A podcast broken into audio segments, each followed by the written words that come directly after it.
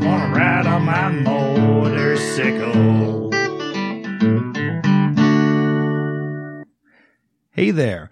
This is episode 41 of the NoCo Moto podcast. We enjoyed another one of our 300 days of sunshine here in northern Colorado. I'm your host, MotoGPete, and with me is your other host, Swiggy. Yep. All right, let's talk bikes. We're returning to form here, and we've just got another just totally regular episode for you. And we're going to start with an email that we got. So we got an email from, man, I am going to butcher this name, Vladimir Gorevsky. Gusevsky. Gorsev, Vladimir Gorsevsky. There we go. It's called Keep Up the Good Job. And it says, Hello, guys. I'm a big fan of your podcast. I discovered you guys, like many others, from the Motorcycle Life podcast. I want to tell you that you guys are doing a very good job with the podcast. I believe that I've listened 90% of your episodes. Soon I will be up to 100%. I like, not love, the best worst bike segment. You doing a great job with it, educating us about all kinds of different bikes.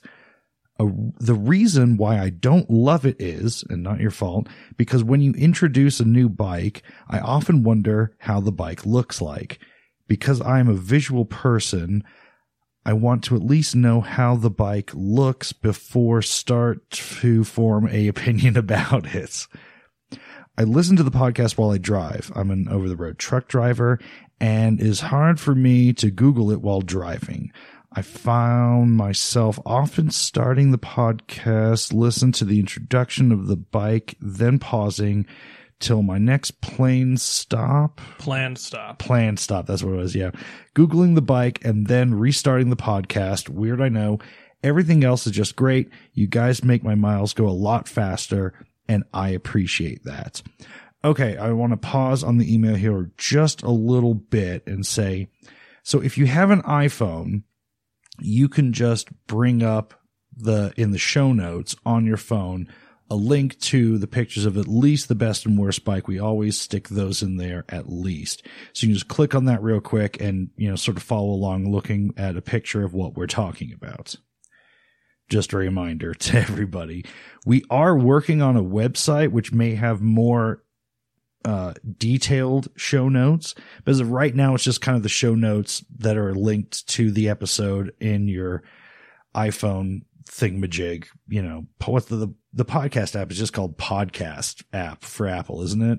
It's It not is, creatively named, but whatever. If you have a different kind of phone or you're listening on something else, I don't know how well that information comes up. I don't think it works on Android phones. Does it? It doesn't work on your phone, does it, Swiggy?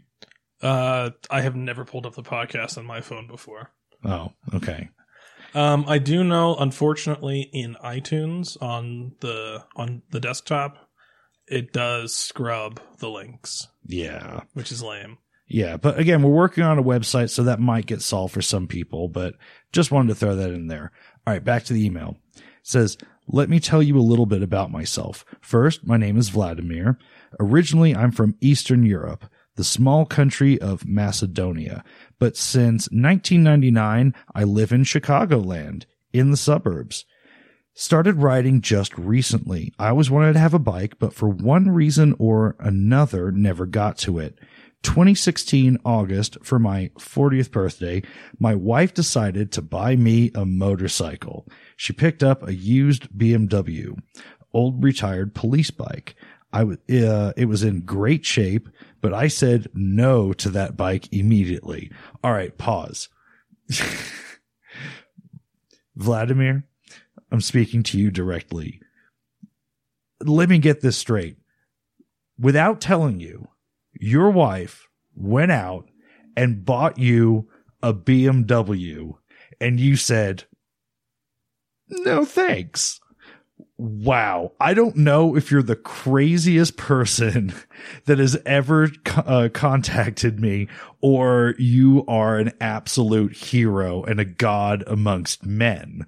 I, I, I if my wife bought me a motorcycle, I would be so over the moon. It, it, it, wouldn't matter what kind of motorcycle it is. It wouldn't matter the condition, the year, the miles, the power, anything. I would just, I would have to pinch myself because we would be living in some sort of strange alternate reality that I'm not comfortable with. Like, eh, I, I don't think I could lucid dream my wife buying me a motorcycle, right? You know, like my mind would go to places instead where I'm like riding uh some sort of like roller coaster that doesn't require tracks with shaved head Britney Spears riding shotgun and we're both slamming heroin. Before I thought up of the crazy idea of my wife buying me a motorcycle as a surprise okay, so that immediately makes this one of the most legendary emails that we have ever received right there. But let's get into this because some more interesting stuff comes up here. So he said no thanks to that immediately. And he said, I said to her, let me get my motorcycle license first and then we will pick a bike. So a month later, after finishing the riding school and obtaining my motorcycle license, I picked a 2014 Honda CTX 700N, brand new from a dealership near me. It was one of those leftover bikes and I got it for 5500 out the door with the plates on it. All right, pause again. Amazing deal. Like wow. Honda kind of has this weird thing right now where they're not really doing model year bikes. They sort of just make a huge run of bikes and then they just sell them.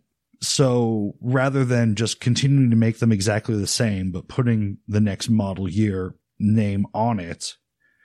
So there's these like, you know, 2014, 2016 Honda bikes sitting around, which are current bikes, but they're kind of difficult for dealers to sell because people think, well, this is just an old bike. It doesn't matter that no one's ever bought it. It's an old bike. It's not you know, I'm not buying a 2019 something for my money here. So they're selling them for like no money. It's crazy. Like, I want to at some point we gotta we gotta reach out and try and get some numbers and some some stories of people who have owned the the 700cc parallel twin models. Yeah, the Honda Fit half engine thing. Well, no, the um, well, just the the 700 parallel twin and like the NC 700X and then the yeah the it's all it's all a Honda Fit motor, just half of it. Right.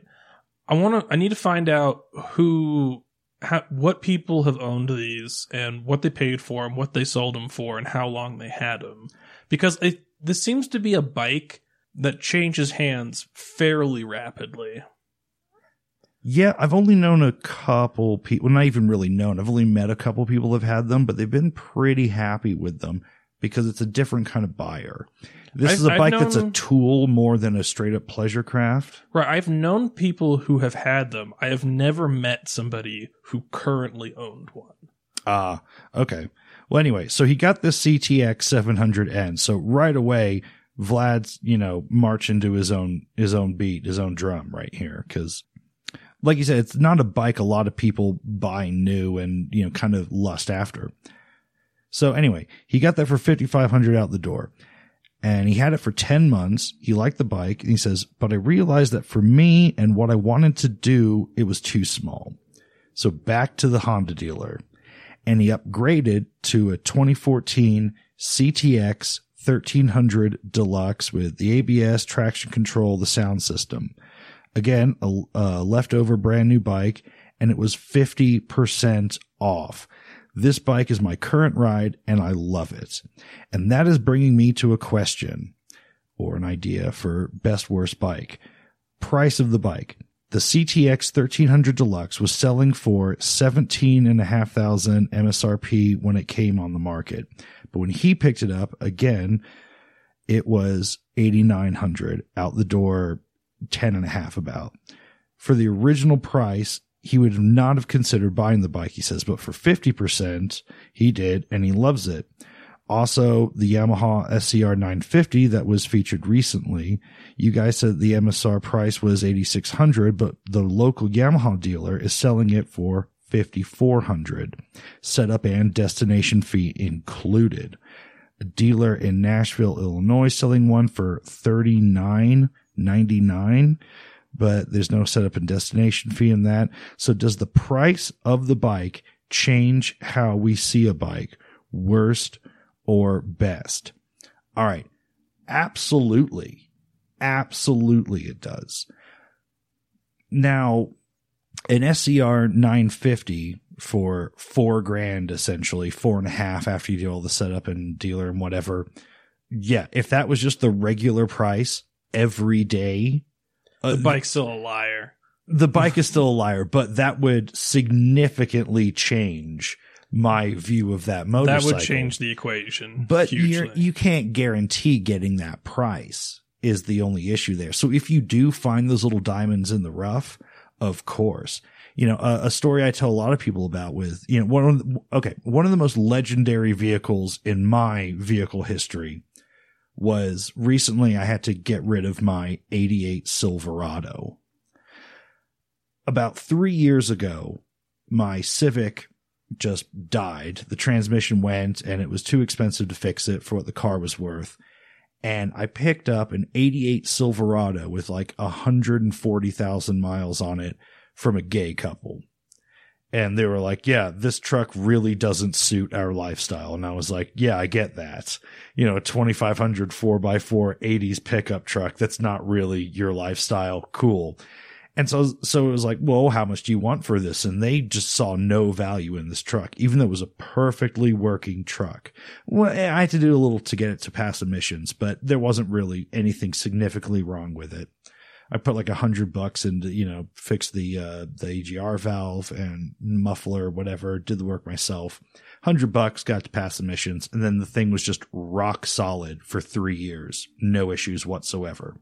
And I paid they I asked them what they wanted for it and they said, "Oh, how about like $750?" And, you know, about half an hour later I'd cash for them. I was like, "I want this truck right now, please."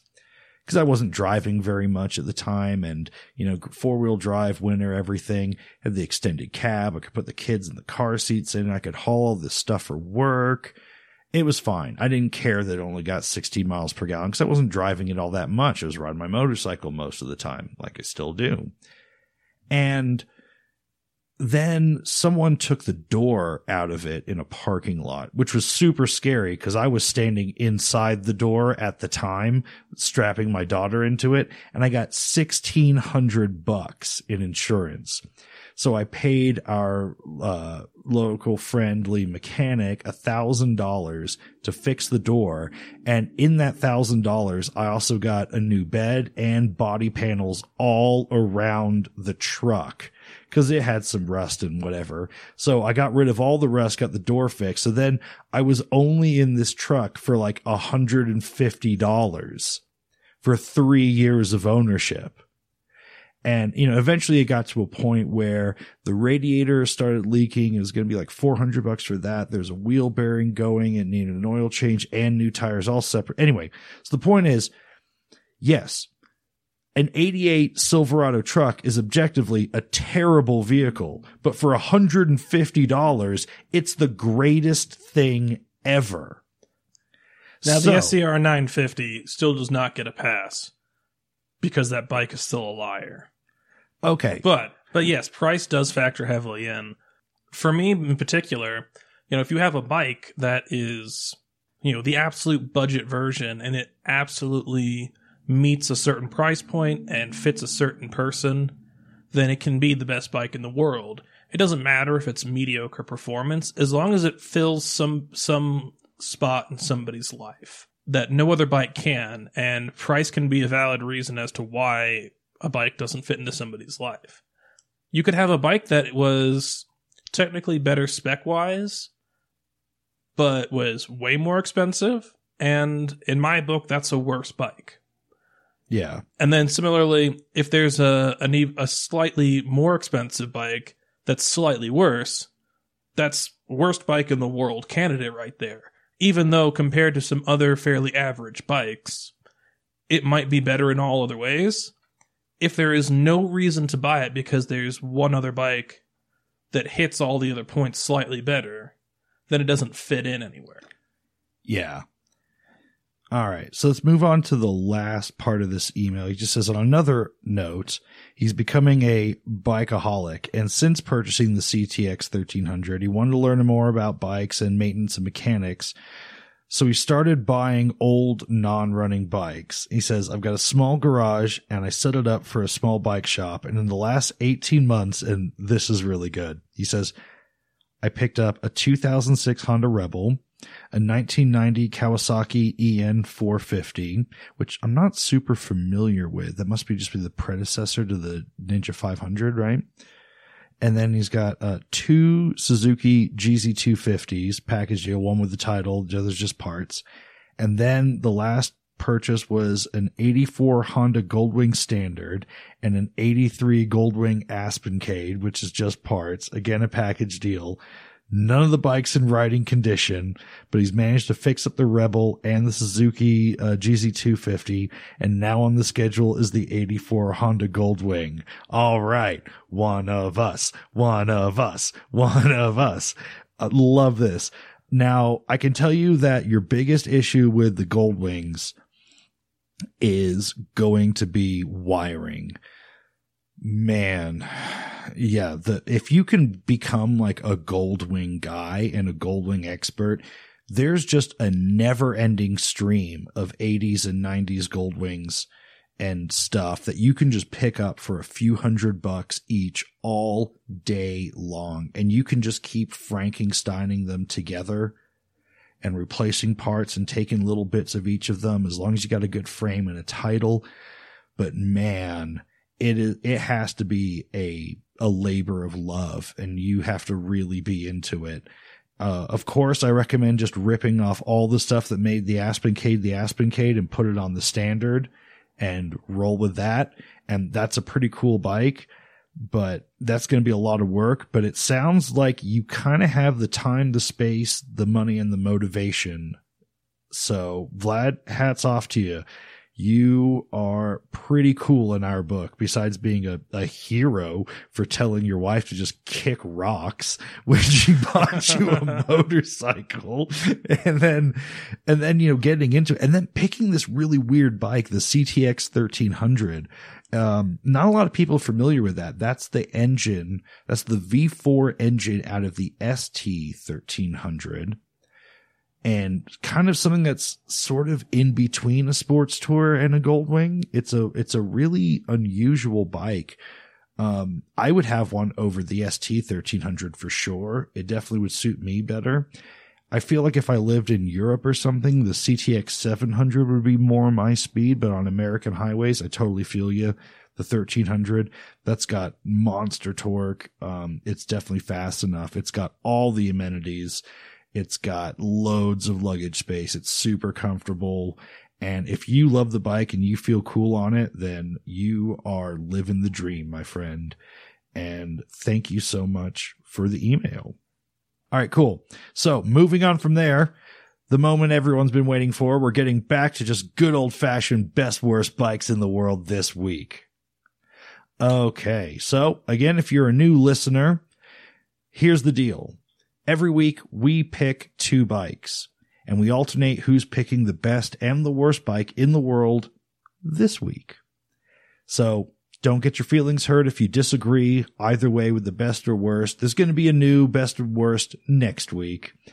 And as Liza said famously, there's no crying in motorcycles. So don't send us a horrible email about how we trashed on the bike that you own because it's just for one week and when you really get down to it, it's really just a fun vehicle for us to talk about two different bikes that you might not normally take a second look at. So with that said, Swiggy here is going first and he is going to do best bike in the world this week, picking up our rotation. You ready to reveal it? Yep. Okay, here we go. And the best bike in the world this week is the CB750 Nighthawk. Oh, any specific year? We're just gonna go with the first year, the '91. Uh, no. This this bike Or, uh, started before ninety. Sorry, not. Or we're, we're we're going with the '91. I believe this bike goes back to 1980. It does, but this is when it came back.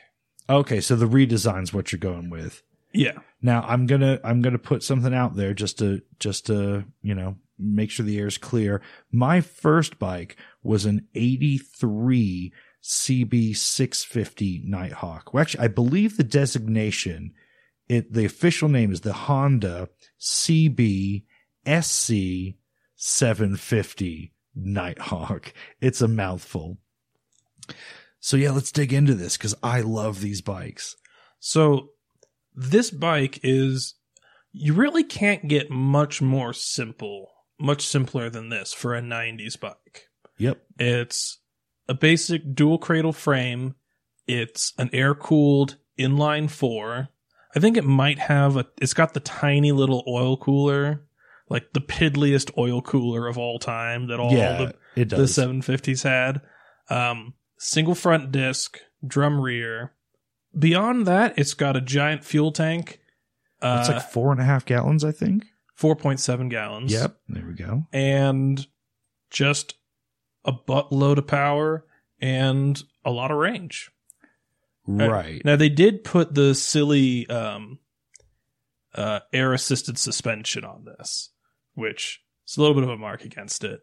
But Uh, uh, yeah, mine I don't think had the air suspension, but that was more of a, a later thing that they put on. Well, I don't know because my CB900 was an 81, I think, and that had the air suspension. But anyway, that's kind of a mm-hmm. different bike, but also not. So the misconception with these is that people think this is just what the Honda CB750 turned into. And that is actually not correct. It is not just the dual overhead cam motor that people, that the, that the, that the later Honda CBs, uh, were through the 80s and whatever. yeah, this is This not is a square different. motor. This is a somewhat over square motor.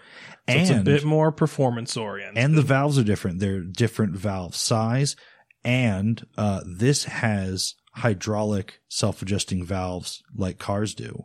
hmm So it's a very low maintenance bike, and it has a couple other things. It's a different frame than the than the seventy the late seventies early eighties Honda CBs were, and the styling's very different. There were a lot of bikes that copied this. This is the first one I'm aware of where they just kind of went sport bike for the back half of it and classic standard for the front. This is the mullet of motorcycles. That is, I've never made that comparison before, but that is perfect. This is the mullet of motorcycles. And Honda made a lot of bikes like this in Europe and everything. Even like recently up through like 2011 and 12, there was like the CB 1300 that was like exactly this format. Double cradle frame, big inline four, sport back, standard front. And this is just sort of what Honda decided to call their standard motorcycle. And it was, and they gave it this name, the Nighthawk, because Europe was kind of really into this look and America never so much. But it's basically what a standard motorcycle just turned into for the 90s, more or Yeah. less. and this is kind of a this is kind of a bit of a a bit of a missing link you know it, it's the it's the middle child between the classic jap you know UJM and kind of the modern standard. Which you know it's it's it, it was kind of a, a jump up not so much a huge jump up in horsepower but for the size and the price it definitely is. This is roughly this is so this is in 91 this was $4000 Okay. which is about $7200 today So yeah, totally. Re- we're talking yeah, FZ07 money. yeah and it's it was 75 horsepower and 47 foot pounds of torque That actually sounds low. Is that like a dyno or is that what it actually was? Cause I believe my 83 650 was making like 81 horsepower claimed.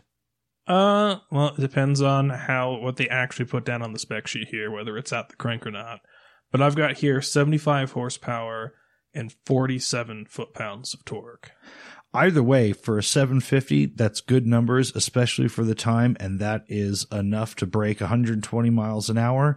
Do it very quickly and competently, get you around any semi you want to pull mad wheelies all over the place and generally just never not really notice a lack of power much until you start getting north of 90 miles an hour. You might Right. start to notice a little slowing and acceleration there. And this is basically a 91. This is equivalent, you know, horsepower per dollar figures as the MT-07, as a CB, CBR 650F. Yep. You know, it's right in that price range, but 30 years ago. Yeah. But yeah, it was a super simple bike. Not much to go wrong with it. Did a great job. Gave you, you know, 200 miles of range. And there's a lot of bikes that people are still riding today that follow essentially the same model, just with dual front discs and ABS and a liquid cooled motor. But for the most part, this overall styling when you you know when you transpose that this is a sport rear from the time Yeah. and a fairly standard front from the time and you transpose that on top of say uh the MT-09 or onto the uh onto the Z900 yeah. really it's all kind of in the same vein as what this bike was Yeah, it's very true. Yeah, this this would have been the Z900 of its time. And at the same time, you can still find quite a few of these in relatively good condition. I mean, oh, you they're could, absolutely cheap as chips. I mean, 800 bucks in like good running condition. right. Even in places where bikes are normally more expensive, like Denver, these are just basically free motorcycles for, you know, uh, they, Right. yeah, they're worth more money not running than they are running. You know, as parts bikes, you can just split these out and make a lot more money. If someone just gives you one of these, it's almost worth less than free because you're like, well, it would have been better just to receive an engine and a titled frame, a rolling frame and just sell those off on parts on eBay. Right. It, it's, yeah, the, these are almost disposable motorcycles, but, but if you just dig it and you want to go with it, cool. Now, what I love about this bike and have always loved about these bikes, the Nighthawks, even from the 80s ones and these, these 90s ones, is that this was sort of an, like you said, this is a transition era for Honda. When you think about the 90s, what Honda was doing, what's iconic, what's really kept around, well, there's the Fireblade, of course, and there's the Goldwing, right? But what else from this time was really notable? Not much. This is sort of a, a halfway period. And Honda was figuring out, you know, who it was, what kind of company and what kind of bikes they were going to make going into the next century. And so this doesn't look like a Honda, except it does because no one really went this hard on this look. And Honda in the early 80s and even late 70s had been doing some experimental things with like the Comstar wheels and whatever. But that was sort of like, you know, very quietly with like the CB400, you know, the Prince motorcycle and whatever. And this is really the moment, this bike, where Honda just sort of came out of the closet with with the mag wheels and was Yeah. like, "Yep, this is who we are now. Spoked wheels, that's that's part of the past. You're just going to have to just accept who we are for who we are now." Everything's got that and this bike was really the first one that was just like, "Boom, we're going all mags all the time. Deal with it." And then just again radically different styling changes honda going look we can't just keep making things that look like the cb750 forever because you know the cb750 if you look at all those cb models they all just kind of look the same from the 60s and 70s and even very early 80s yeah the the cb350 the 450 the 500 the 550 the 650 the 750 you know, even to a certain extent, the early GL1000s all went through this Honda cookie cutter design philosophy Right. aesthetically. And for their standard street bikes, the Nighthawk specifically broke the mold on that.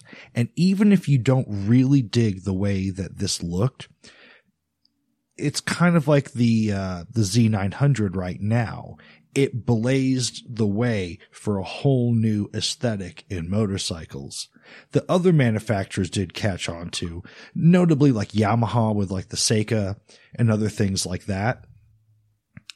But you know, that look was quickly overtaken with the sport bikes, the fully fared sport bike look of the time, which engineering wise, I mean, if you think about a katana, it's very, very similar to this bike in how it's built. It's just covered up with the ugliest fairings of all time.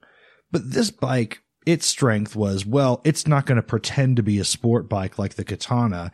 It's going to have similar engineering and it's going to have similar power, but it's just going to be this sort of new kind of standard bike. And so it's, it's important to the time, but it's also just the best bike in the world, I think, because just right to this day, it's still a totally usable motorcycle and you can get them for basically free. Right. Yeah. It made sense then and it still makes sense now.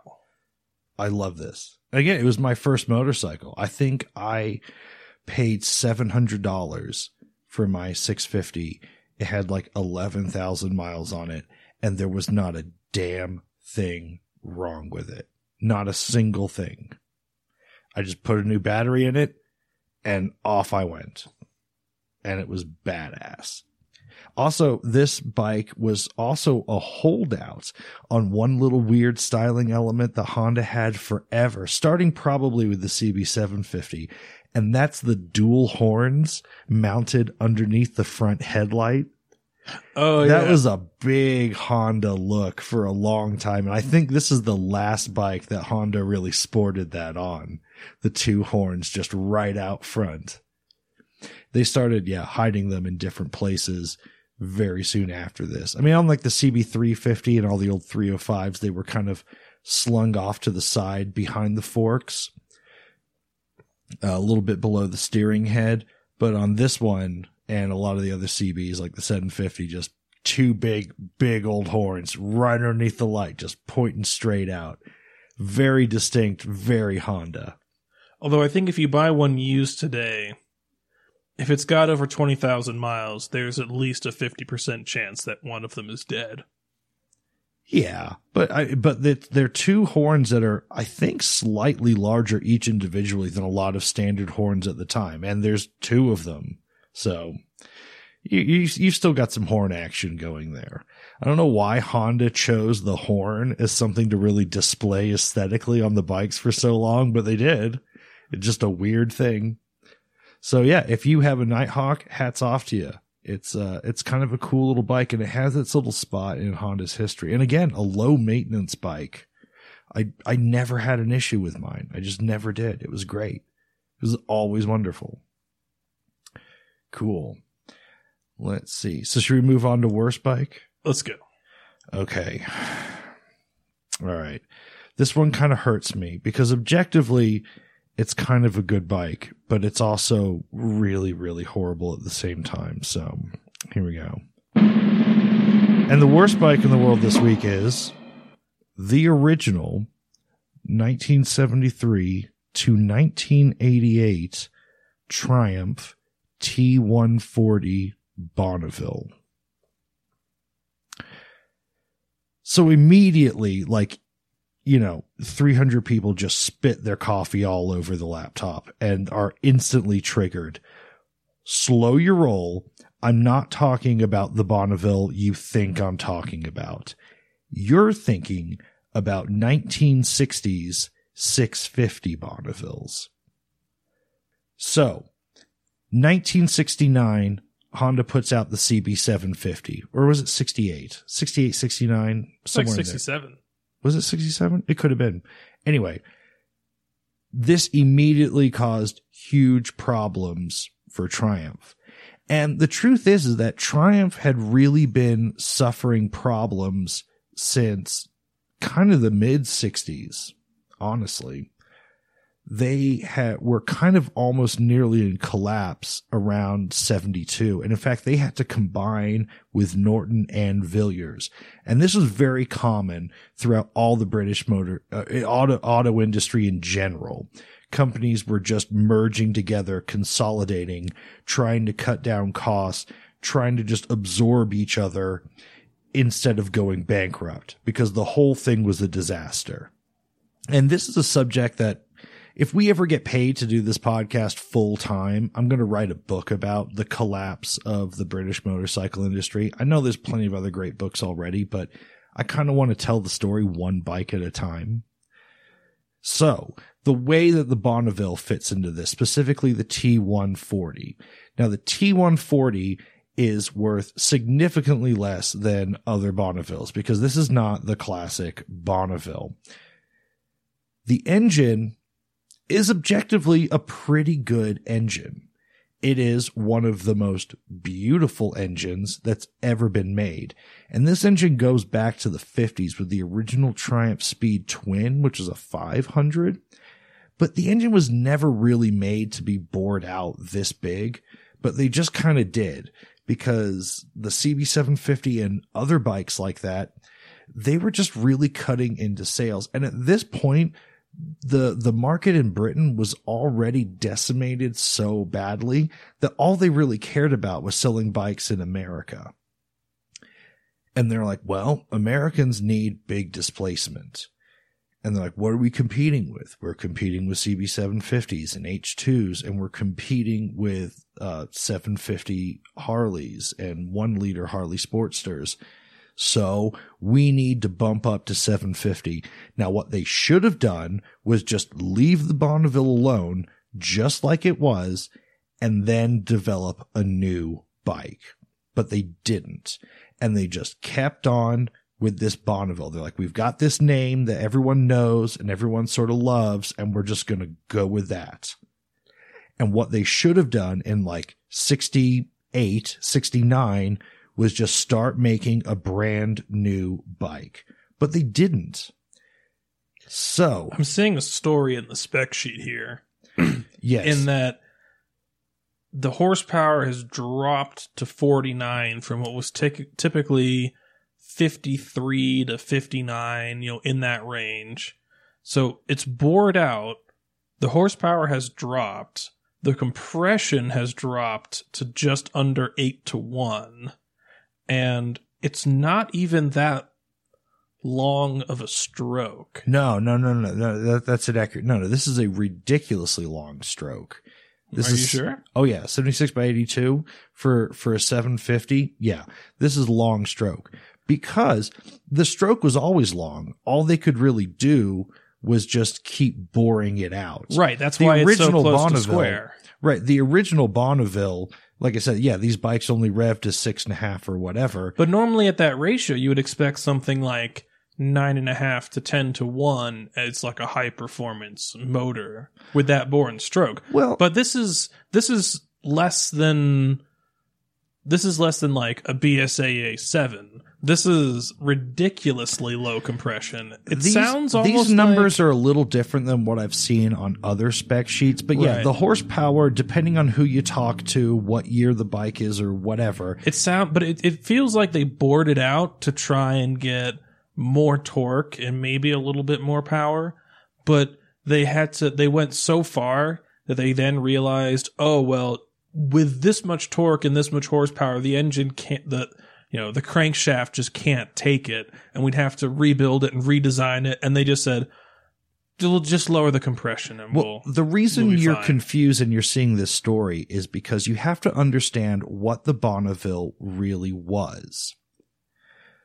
Now, the Bonneville was never the fastest British motorcycle, right. like some people think, and it was never the most prestigious British motorcycle. It was right in the middle of the pack, but it's the one that everyone fell in love with before the CB750 because it's where quality met price and performance. Mhm. It was just sort of for a little bit, just a little bit above the average price, a really great bike. For the time, like a 60s sort of bike, handled really well. the speed for a bike at that time was really good. It wasn't the best though, and it wasn't the lightest, and it wasn't the fastest, but it was well above average around every single different part, the reliability and everything. I mean, this engine in, you know, the early 60s was just a work of art.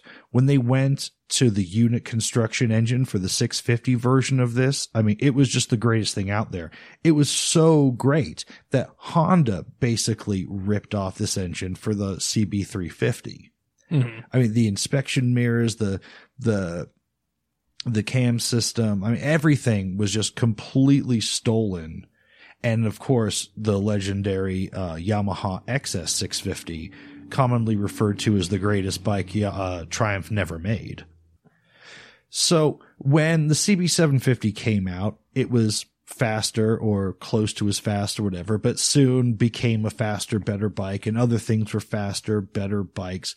But you have to understand that Triumph was trying to sell this bike on an emotional level. They bumped it up to 750 because they're like, well, we have to sell these to Americans and they need that 750 number, right? 650 Yeah. is slowly becoming a smaller number to Americans and they're not going to accept it unless we make it a 750 and they kind of lost a little bit of the magic in boring it out. But whatever, it still worked and it was still fine. It was still a perfectly good motorcycle, but it was losing out on all those little slight edges that other bikes were coming up with. And this is why I said in like 69 or even 70 at the very latest, they started, they should have started making a new motorcycle.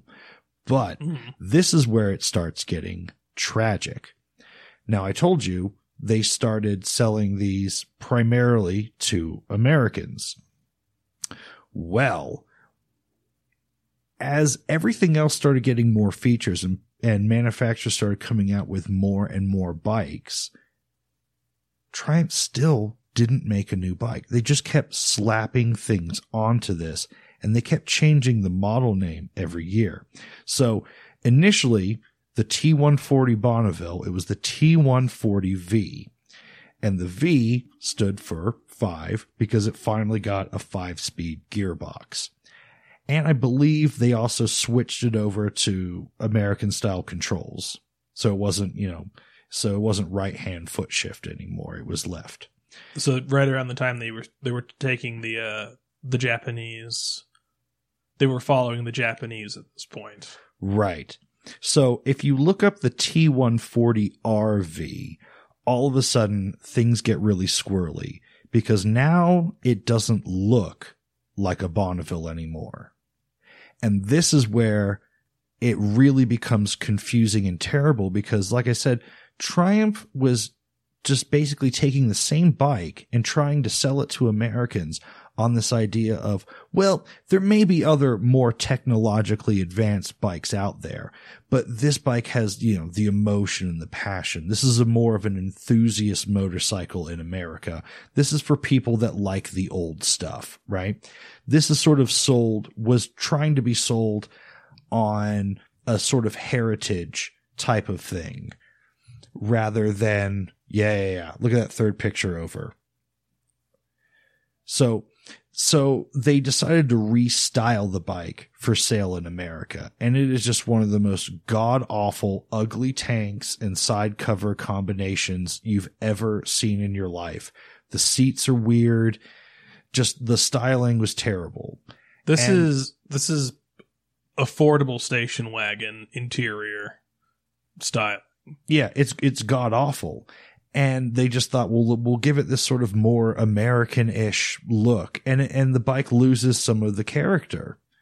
And of course, they still sold the Tiger version with the single carburetor, and then the Bonneville with the two carburetors and whatever.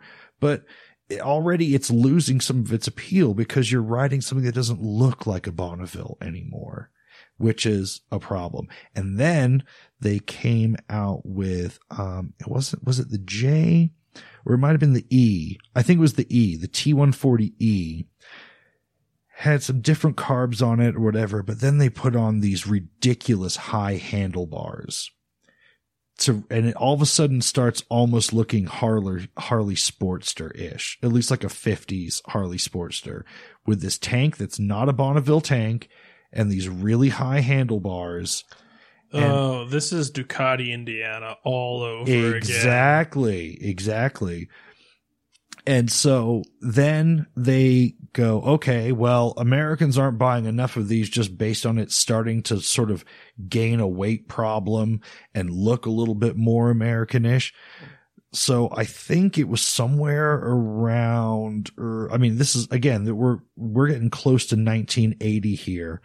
They come out with the T140 ES, where they finally give it electric starts. And yeah, and there's more styling problems. I think by now it has dual front disc brakes as well. But again, we're still dealing with the same engine. It's just a bored out old Triumph 650. Now, on this picture you just bringed up, this is super confusing because around this time they changed the Triumph tank in the UK as well. Oh, Which, so they went back to spoked wheel. Oh no, they were always spoked wheels. I'm thinking of the. uh, they always sold them with a spoked wheel and a mag option from I think around 77 on. I'm just getting flashbacks to the Ducati, Indiana. Right. So Triumph was basically going through this Harley Sportster sort of frenetic issue where a Bonneville wasn't a Bonneville anymore. Like a Sportster isn't really a Sportster. There's 10 million different flavors of them that you can get. Right. Right. And so the Triumph is really struggling with this now because now they've switched to this very Kawasaki looking gas tank where they're selling them in the UK, but there's this very like, like late eighties CB, uh, CB 750 looking tank that they're selling in the States. And the bike doesn't have a consistent look. And so it's losing its identity, but they openly admit in their marketing that it's that it's yeah it's going to leak a little bit but that's fine. That's part of what the bike is. They're like it's not the most reliable. It's not the fastest but it's got the passion. But they're getting inconsistent on the look of it and they're getting inconsistent on the feel of the bike what the bike is and what it means to people and so how are they trying so it's this marketing disaster Okay. And then there's the T140AV where they just put in these anti-vibration engine mounts. And apparently that like, you know, made it worthy of its own another engine designation model. But we're not even done yet. There's the T140LE, E, the limited edition, which was made to commemorate the 1981 marriage of Lady Di and Prince Charles. Oh, Yeah, exactly. And then it's classic. You know, mo- you know, classic motorcycle brand enthusiasts really big into the Royals. And then we move into one of the most horrid, and you might have to look, Google up a picture of this, the T140 TSX. Custom styled T140, the Triumph T140 TSX featured Morris cast wheels, the rear being 16 inch, a stepped seat, and special finish. So they made a Bonneville with a king queen riser seat. What the fuck? This has this if you squinted your eyes, you could you could be forgiven for thinking that this bike was designed in the same midnight coke range rage of the Z900 TC. It's got that kind of ridiculous. Oh, you mean the the Z1 RTC? Z1 RTC, right. It's got that same kind of 70s, like two or three tone race stripe sort of thing to it with this ridiculous stepped up seat. It's very 1976, but this bike was made in 1983. What the hell, Triumph? And then the engine's all blacked out so they're trying to hide the the the only beautiful part of the of the bike the engine which is absolutely gorgeous. They're just they've blacked the whole thing out so that's just not even really on display anymore. The the the side covers are doing weird things. It's a disaster.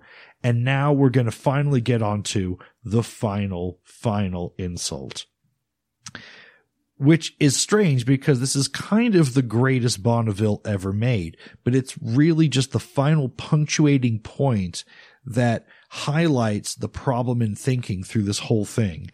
And this is the 1982 T140 WTSS.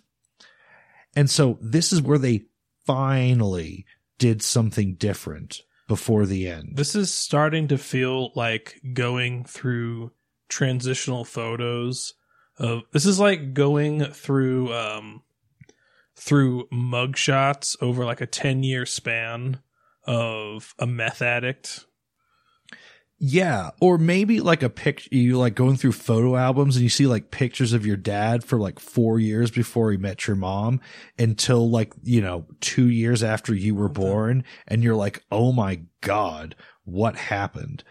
Okay, so you, you want T140W all as one and then TSS as its own.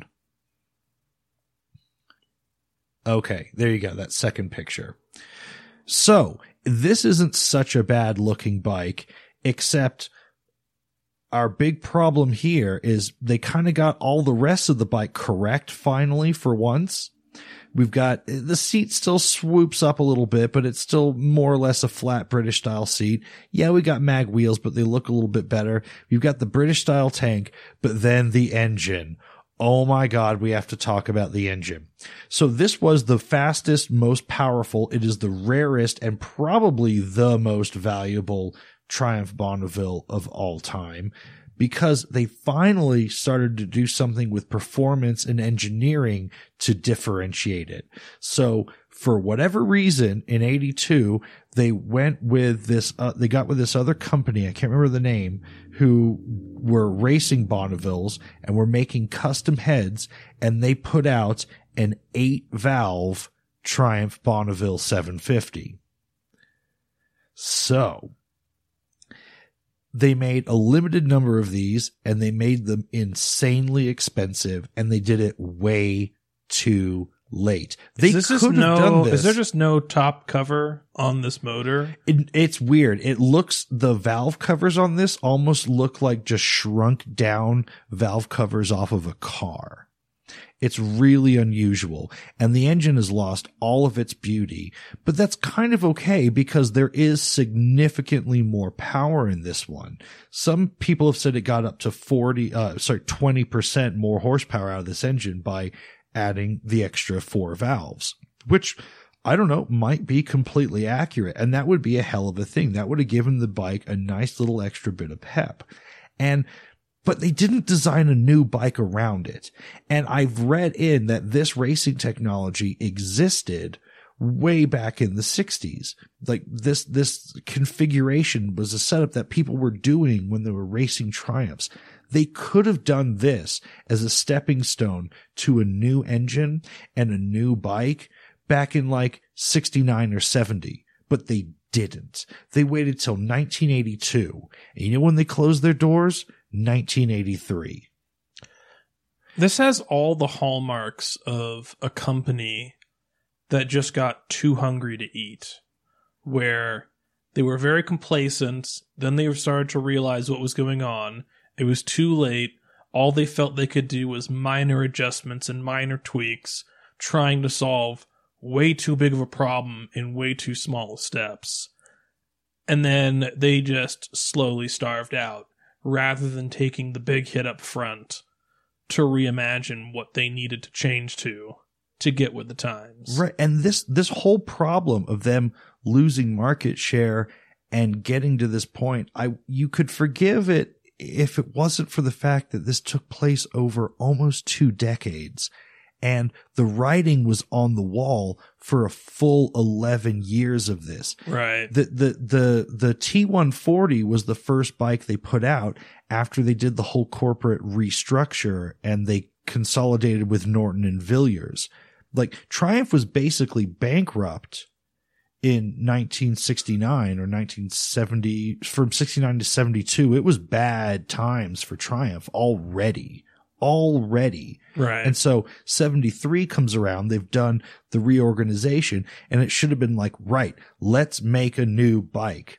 But they thought, it's just not in the budget. We've just got to keep doing more of what's been losing us money. Right. Why not just scrap all the different models they were making? Because they were making tons of different weird bikes at this time. They could have dropped a lot of different models that they still weren't selling anyway.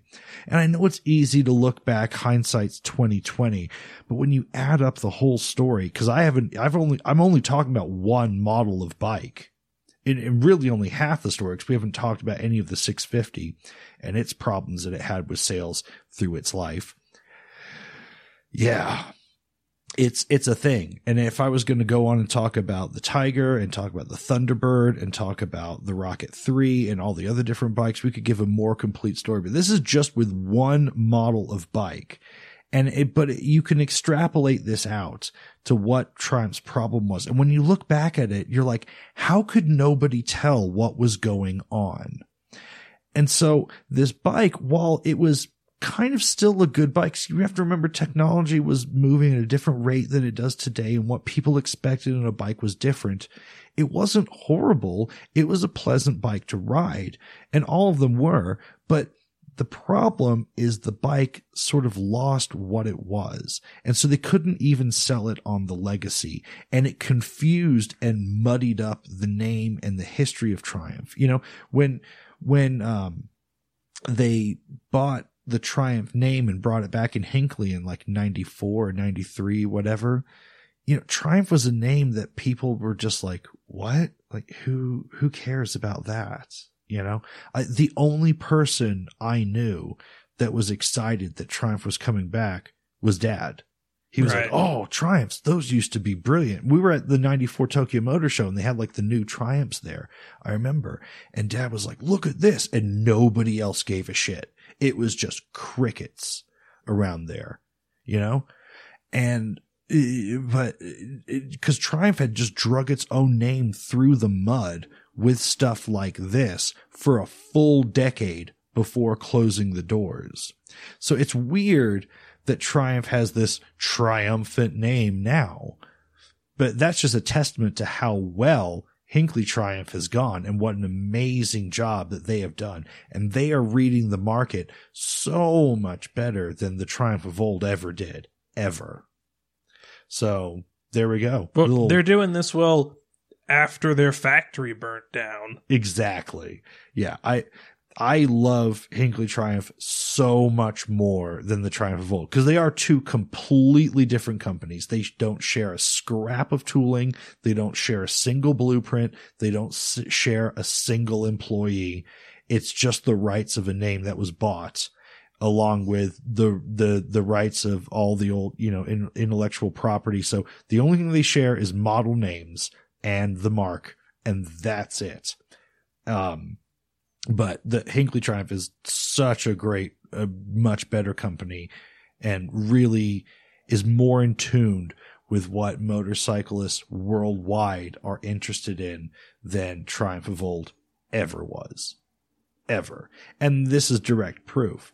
And if you don't believe me, just start reading through anywhere from about, yeah, 68 onwards with Triumph and look at any model and its history and its development and you can't tell me you don't see this story and this short sightedness evolving. It wasn't because the bikes were crap, because it was kind of a, a cool bike. They just couldn't get their message together and they couldn't figure out what the bike was. And it, they could have sold a decent number of 650 Bonnevilles on this whole heritage idea if they also had a new bike that was totally up to date and offered something competitive with, you know, let's say CB750s or whatever Japanese bikes through the, you know, cause again, remember, this is a story that goes through to the 80s, right? This bike goes right up to in Triumph production, the GPC GPZ 900, the first Ninja. You think of the Triumph as this old ancient British bike there was a time where Triumph was making these at the exact same time Kawasaki was making the Top Gun bike. And then what's Yeah. really weird is someone bought all the spares that were left over and kept putting these together, kind of like people make DeLoreans now until 1988. You could buy a Bonneville new. So like, I mean, that, that's to the point again with the DeLorean. You could have seen Back to the Future in the theaters and bought a new Bonneville on the same day. So it's not as vintage a bike as you might think. And it's not as classic cool in some ways as you might think because it had a tragic Well, finish. it can be. Well, the but- whole the whole yeah. idea is that when Bonnevilles became revered and the value shot up, a lot of people were shocked. It was not always just a given that the Bonneville was a super classic bike. Yeah. So there you go. Maybe you learned something today. But all right, uh, 1973 to 1988, technically Triumph Bonneville T140, whatever designation, worst bike in the world this week, but still better than a car. All right, let's take a break real quick.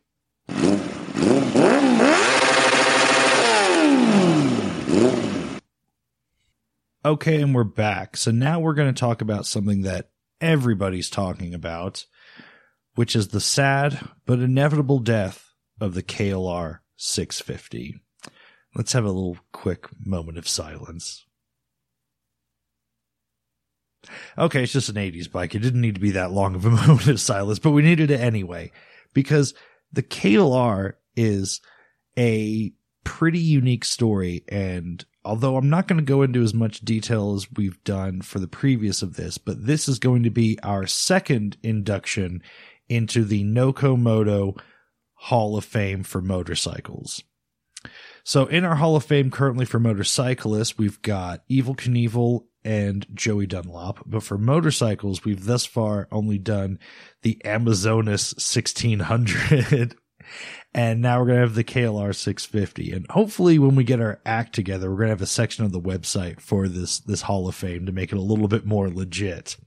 But th- so there's some interesting things about the KLR 650 if you didn't realize. So this bike has been made since 1987, hmm largely unchanged.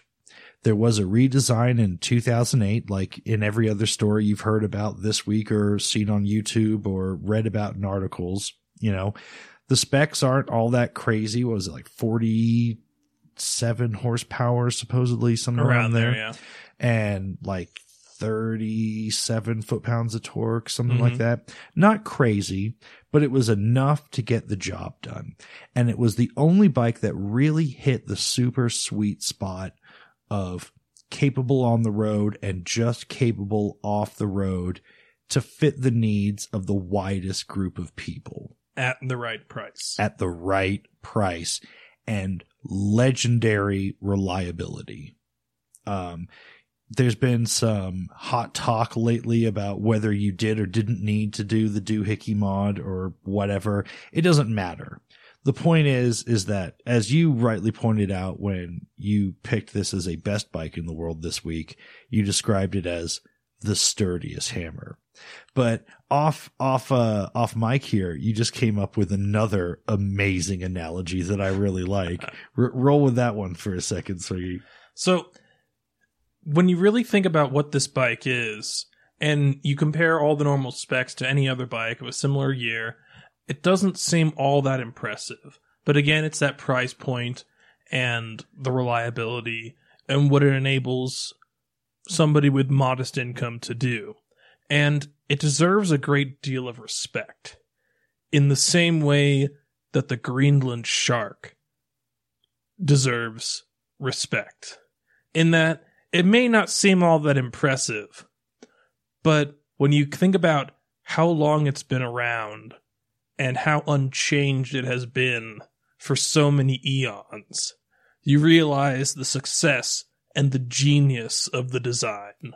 Yeah, I, I think when you brought up this comparison, I said like, yeah, um, people are kind of aware of like sharks in general are like as old as dinosaurs, but the Greenland shark is like three times as old as dinosaurs. And then you said, I think the Greenland shark might be older than trees. Yeah. And it turns out that kind of checks out. it's ridiculous because the regular production run of a motorcycle on average might be somewhere between six to 10 years. And a lot of bikes just coming in at like three or four years. Some at like, you know, 10, 12, 15 is a long time, right? Mhm. And this has been 31 years. And the update it got in 2008 was largely just styling. You Right. know, they, they did the little thing that made it so no one would have to do the doohickey mod in 2008, I think. But there you go. Just essentially the same bike. Unbelievable. Now we could go in and pick out a whole bunch of different stories of round the world trips that people have done on this and you know, it's military usage and all these things. And we could go on for hours, but this is one of those things where the story is kind of too big to tell because the bike itself is unremarkable. It's just created millions of all these tiny little stories around it. If you don't have a KLR 650 story, another motorcyclist you know has a KLR 650 story, right? Yeah. you know, you, everyone's had a roommate that had one and it was just, you know, absolutely rock solid. And the, you know, there was a day someone had to get to work and both your cars broke down, but damn it, in the snowiest day in December, someone got to work on it or whatever. Or someone's, you know, dad rode one across the country or someone took one to the, the craziest thing. Someone was on a hunting trip and it hauled like a 600 pound deer through the woods or, you know, what, whatever it is, someone's got a KLR 650 story. And that's what's amazing about this bike. I think. Yeah. Cause not every, not everyone has a ninja story. Well, a lot of people have ninja stories, but you know, not everyone's got a Goldwing story. You know, everyone has a Harley story, but this is one of those special bikes. And I guess they're really just putting it to pasture because emissions and all that sort of stuff. Cause this bike's still carbureted. Is it was the 2018 still carbureted? Oh yeah.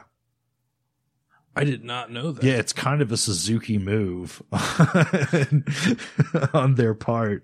But yeah, still carbureted, still just just how they always made it.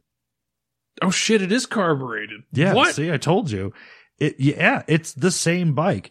Now, it did replace the KLR 600, which and there was a 550 or whatever. It kind of Mhm. went through a little arms race development up to what it is. But in a very short amount of time, it kind of just evolved into its final form really quickly. I guess it's sort of like if you're playing Pokemon and and you get your uh your Squirtle like upgraded like really quickly. You put a lot of work into that Pokemon and like three quarters through the game, you're still using this Pokemon that you got in like before you bought you you you won your first gym battle. Right. Then then all of a sudden, just really quickly, it just becomes completely unviable.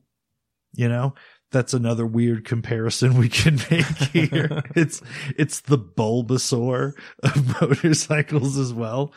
Um, yeah, it it's just I don't know. It's it's gone on for so long, and it's just worthy of everyone's respect. And it's kind of like something I've been saying about the Hayabusa, where it's kind of the best thing that could ever happen to this motorcycle. It's being killed at kind of exactly the right time for the right reasons. That this bike is now just going to go from cult status to pure myth. I think we're going to start hearing stories about this bike doing things that it never even actually did. right. I, I think that that and that's why it's a Hall of Famer for me.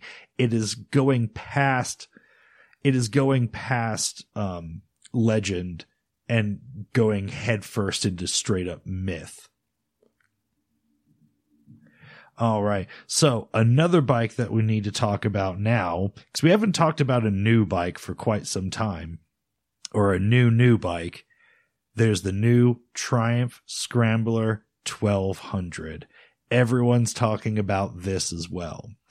And I'm still a little on the fence about how I feel about it, but there are some things there there is some love that I just have to give up immediately. It looks like it does what it says it's going to do. And it's a little confusing for me because I've only just recently come to an emotional space where I accept that the definition of scrambler has changed. And then here comes the scrambler 1200 just fucking my whole world up again. I got to this point where I could accept that scramblers weren't really scramblers. It was just a way to give bikes an aesthetic look to get hipsters to buy them or whatever. And I, I, I made my peace with that and I was okay with it. But now we have a scrambler that looks like it's actually good for scrambling and it's breaking the rules as well. It's got, it looks like it might be a little too heavy or might have too big of an engine, but like. Well, that's what we said about the GS though. Exactly. Yeah. And I've seen videos of people wheeling them in the dirt. I've seen videos of people getting over logs with it and they're going to race it in the Baja. Like it looks like it might be really, really good. And you have, no matter what you think about this bike, you have to admit it nails the scrambler look harder than any other bike in history. When people think about scramblers, the bike that kind of pops up in their mind is the old CL350, right?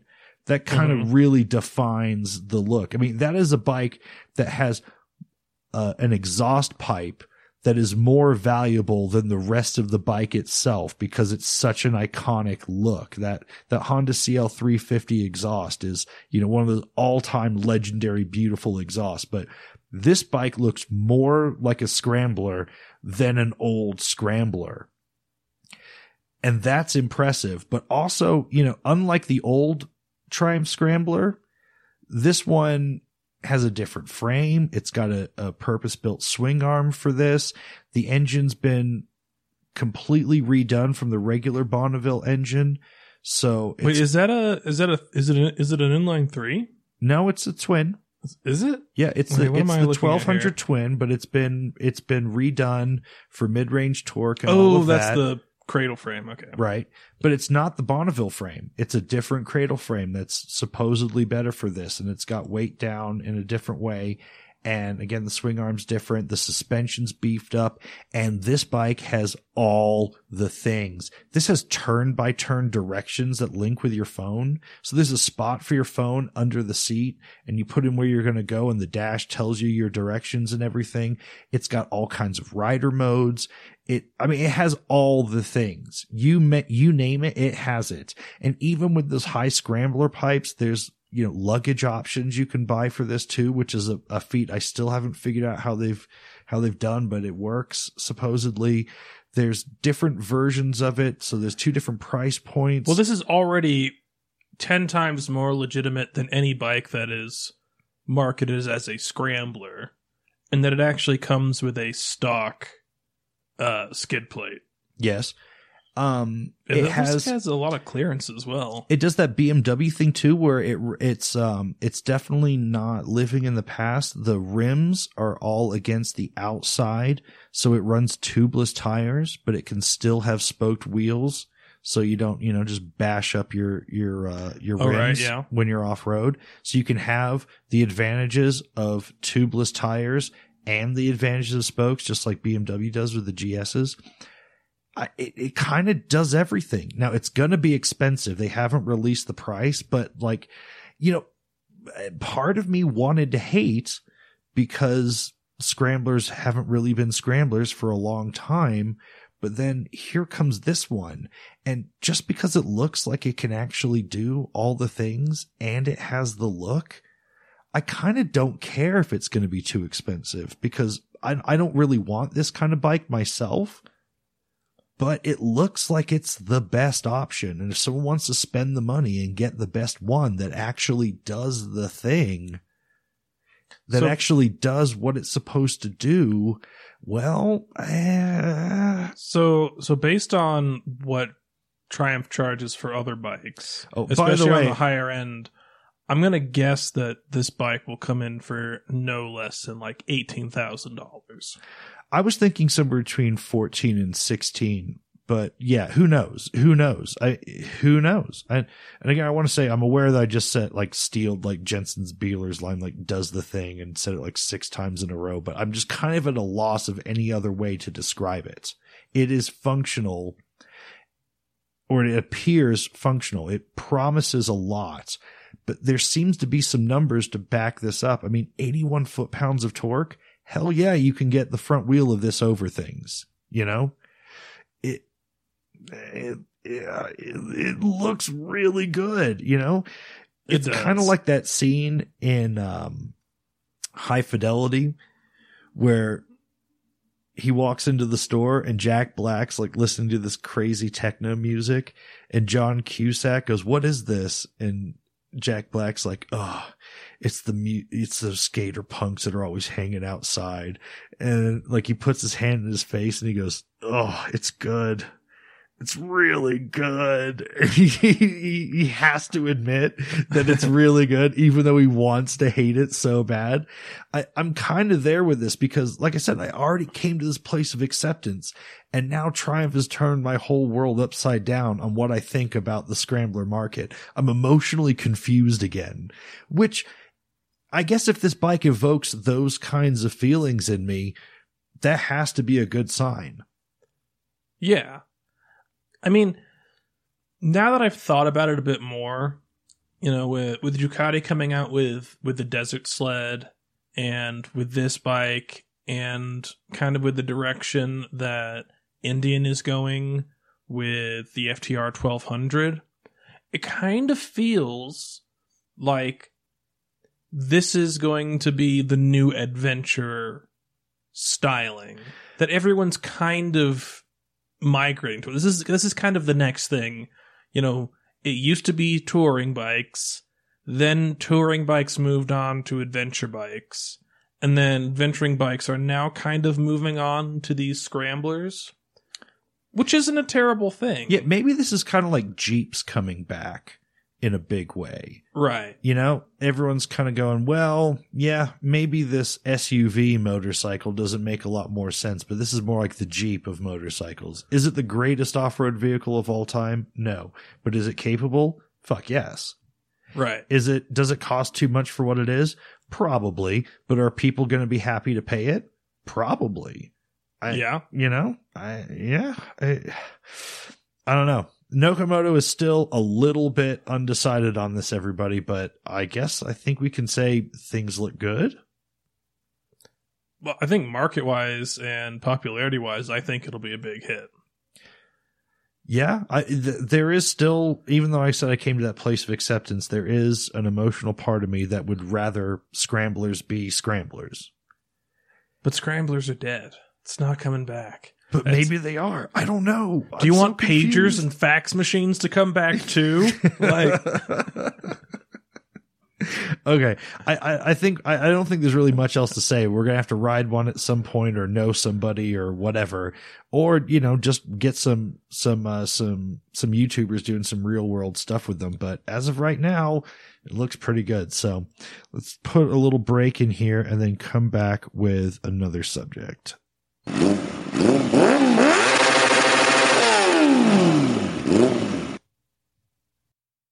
And we're back again. So even though we did enjoy a day of sunshine and it was a good solid 50 degrees up in northern Colorado for most of the day, the sad reality is that the number of riding days are becoming fewer and far between. Now, we ride year through, and this isn't a bragging thing, but it's just a weird thing about northern Colorado is you kind of can ride year round if you're prepared to deal with a few things.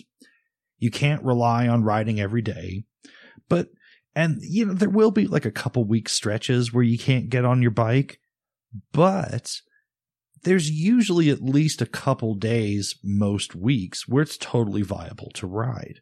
So we don't really fully winterize our bikes or anything like that. We just kind of keep expecting that, okay, we're going to be able to ride at some point and we'll deal with it.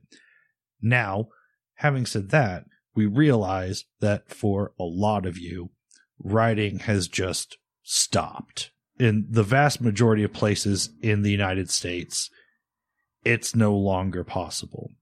Now, for some of our listeners, this isn't super relevant. Like all of our new New Zealand listeners, hey, it's really just coming into the best time of year to ride. And all of our Australian listeners too.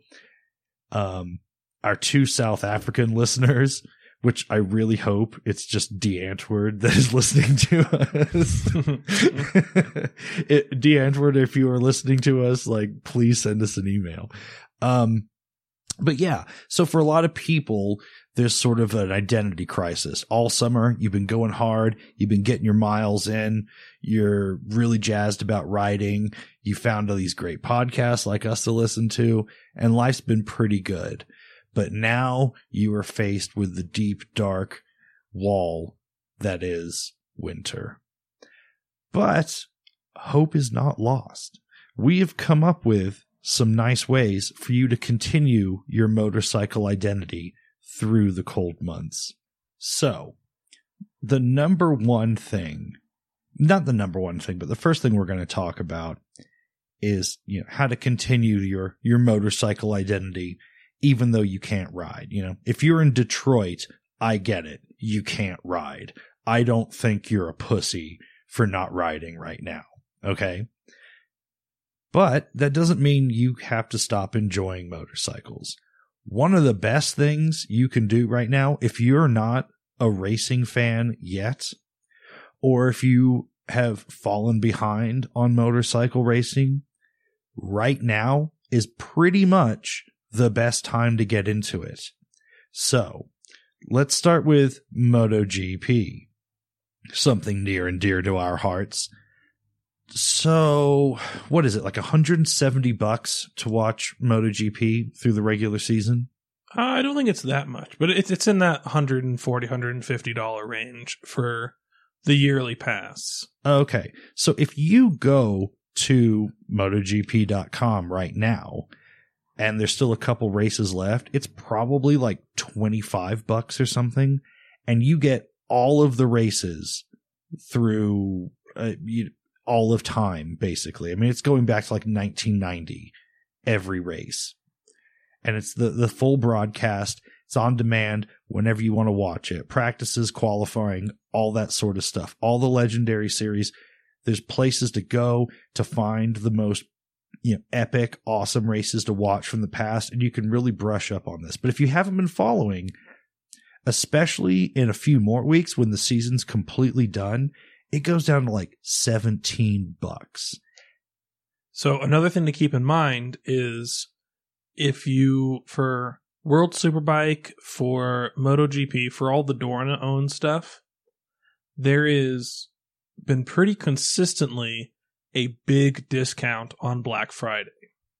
Oh yeah. So if you can wait out till Black Friday, that's the time to purchase. I don't think that gets you the full next season, but I think it gives you like a really really good off-season price where you can just go through entire seasons of the back catalog. Yeah, that's when it's like 17 bucks. You can Yeah. just watch everything because there's no current racing happening.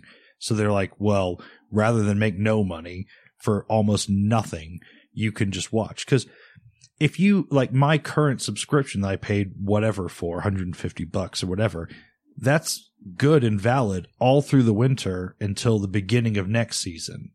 You know, in February or whatever, if I want to fire it up and watch whatever race, it's still good. Well, actually, no, it's the other way around. It ends the it ends shortly after the last race of the season. It's the other way around. No. I'm pretty sure it is. I thought it was you could buy it after all the racing is done, watch it for super cheap through the winter, and then when you, if you, you know, need to watch the next season, then they're going to hit you with the hard price again. The point We'll is, see. is that either way you cut it, you can watch the whole season super cheap right now and get caught up on it. So you can't, you can't go out and ride your bike, but you can watch awesome racing. Then, uh, the same thing applies for World Superbike. It's a subscription you pay, you watch the races online, whatever. Again, super cheap. Get it now watch those races, get all caught up. Super badass. If you don't want to spend any money, you can watch all of uh, Moto America for free on YouTube. Exactly. Get caught up on that shit because that is awesome. And Wayne Rainey will love you forever. And same goes, I believe, for British Superbike is free to watch as well. Uh, I don't know if British Superbike is free. I know it's on Eurosport, and I believe you can get a subscription to that for forty pounds a year. So like 55 bucks or is it even 55 bucks? I think that might be like 48 bucks or something like that. Right. But again, it's probably discounted now at the end of the season also. So become a racing fan because oh my gosh, you will wonder why you never were before. I don't care if you're a big, you know, cruiser guy and racing isn't really something you thought about. The amount of control these guys have, what they do, it's a different level. I mean, it really is up there with the drama and the personalities and the stories like any other sport is, like American football is, like soccer is, like anything you've seen. The, everything is there. It's absolutely wonderful. I mean, if it all stopped, there would be a hole in my life. I'm not a sports guy. I'm really not. I don't get it. And racing's different because it's not a tribal sport. You know, yeah. It's, it doesn't work that way. So Americans and, well, most people in general are really into like what I call tribal sports. You've got a team that's from your area, even though it's not a team of your area. It's just this franchise that some super rich guy owns, but gets to connect it to a city or a region and therefore builds in fans. And, you know, eh, car guys and motorcycle guys, I think traditionally aren't really big sports people. They're not big sports fans. And I think it's because motorcycling has a lot more individuality to it. But when you find a racer that you're really into because of their personality and their riding style and the team and the, and you might be brand loyal or something, that's amazing. And then, you know, let's say you're not into this European and, or it's not even European. Like, uh, a lot of this racing happens all over the world. But let's say you're a little more ethnocentric. Well, there's all the flat track racing that you can catch up on now for free also. Where do people find that, Swiggy? Uh, fanschoice.tv. Fanschoice.tv. Check that out because that's super cool stuff as well. And if you, you know, don't listen to creative writing. well, you should because Wiggins is totally into that world and gives great updates and insights into how that world works and what they're doing. And it's super cool because it's really grassroots and no one's really getting paid. It's racing for the pure sport and joy of it. There are people that are just personally going well into the red just to make their little personal racing dreams happen for no reward, just your entertainment. So you're kind of a dick for not watching it. So yeah, everything from flat tracking, weird Harleys and Indians up to crazy prototype sport bikes. And, you know, again, if you're not into the whole worldwide racing thing, there's Moto America, which is that sweet spot of just Americans riding super sport and super bikes like badasses. And that's really important too, because we need to build more American talent to get more people interested in MotoGP and World Superbike and all of that. So get into that, guys. You, you, you, what are you doing otherwise? all that time that you can't be riding, just watch the races and live vicariously that way. So that's super cheap and easy. Next thing, projects. It's project season. Uh, prices on Craigslist have plummeted. The email we just got from Vladimir, he has been picking up super cheap, non running bikes left and right like crazy. He's got his shop put together. He's fixing bikes. He's learning. He's doing all sorts of crazy stuff. You can do this a lot cheaper than you think. It's not like there's a deadline. Pick up a super crappy bike that's not running. You've got all freaking winter. See what happens. Another another angle to this is if you're happy with your bike and you don't want a project, this is the best time of year to buy gear. There are a whole bunch of people working at dealerships, working at gear shops. Christmas is coming up. They got presents to buy for their kids. They got to make sales. It's the end of the year. There's going to be a whole new line of gear coming out at the beginning of next year. They've got excess stock that they need to move. So if your helmet's a couple years old and maybe it's a bit grimy, maybe it's starting to get, you know, a little worn down, it's scuffed up, and you think, you know, it's about time I replaced it. This is a great time to get, you know, 40% off of what you would have paid in April last year or April of this year. Yeah, you can still go down to the bike shop and hang out and buy gear, right? Totally legit. So that's something you can do. And then lastly, if you're in a somewhat sort of temperate zone or whatever, or uh, you, you, you kind of think like, eh, like it's just a little bit too cold for me to ride. There's another option. Suck it up and ride, you pussy. So we, we've got a couple uh tips here for how you can sort of uh, lower that little bit. Everyone's got that temperature. That's that basement floor line of like, okay, I will not cross this. For me, it's 40 degrees. If it's above 40, I'm riding. That's, that's what it is. If the roads are clear and it's over 40, I'm riding. And I've sort of built a little gear setup that works really well for me in order to do that. Now, am I going to ride all day when it's 40 degrees? No, but I'll do my commute. No problem. And that's only 20 miles or something, but it's, it's nice just to get out there on the bike. You know, you haven't been on it for a week or two and you're like, yeah, I can do 20 miles just to work and then 20 miles back at the end of the day. That's not a big deal. So my biggest thing in developing this is just getting the wind off of me. That was the biggest thing. It wasn't getting super crazy thermal gear or heated gear or heated grips or anything. It was the realization that it was just, I just had to stop that air. And so my setup is really super simple and ridiculously cheap.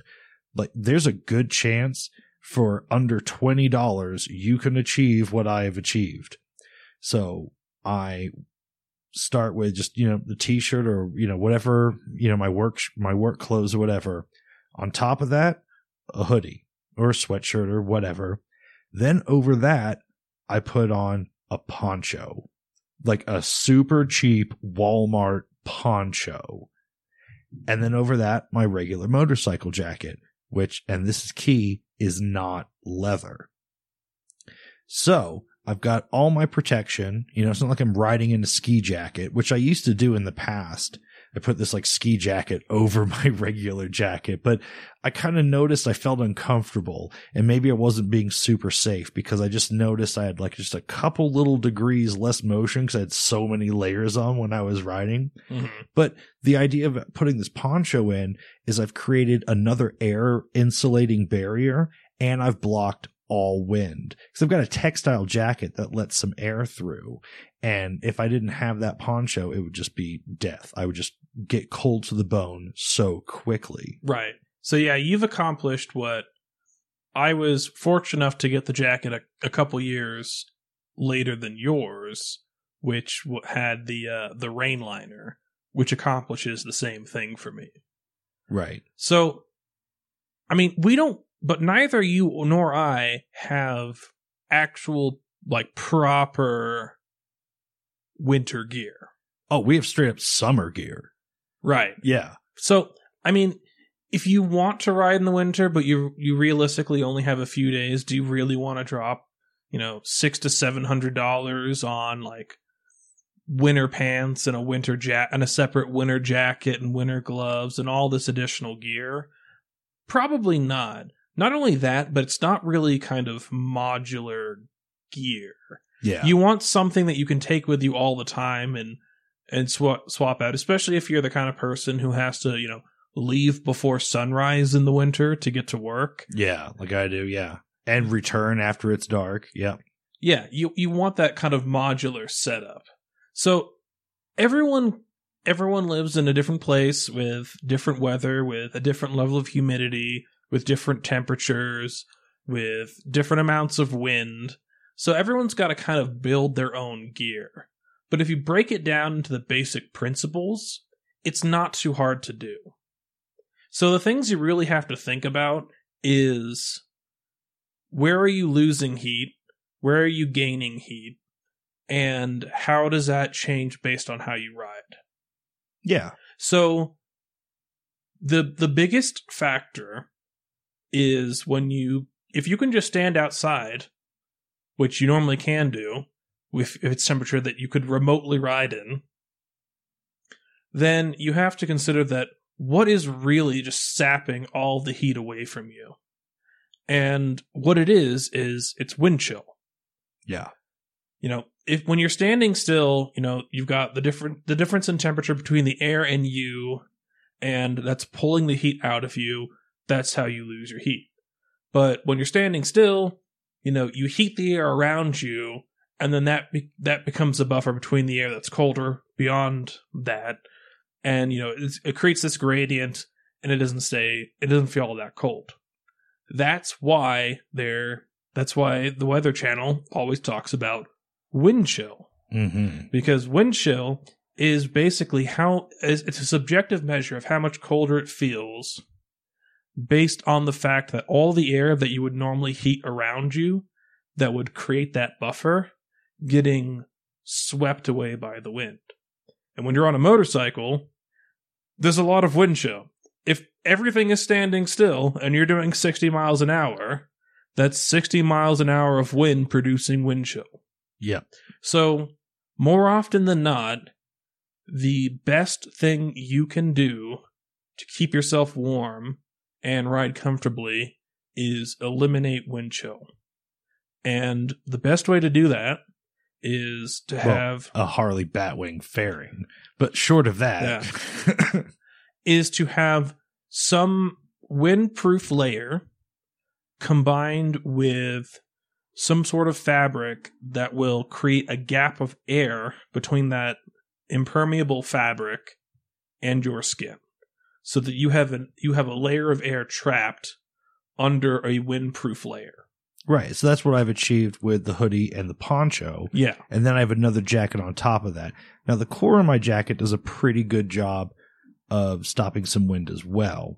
But because it's kind of more of a summery textile jacket, the sleeves are kind of essentially open. So that's where I was really, really suffering. My arms would get super cold, even though maybe my core was still fine. Yeah. So I had to figure out how to get this windproof barrier in between there. So the jacket then just simply becomes safety with all of its armor.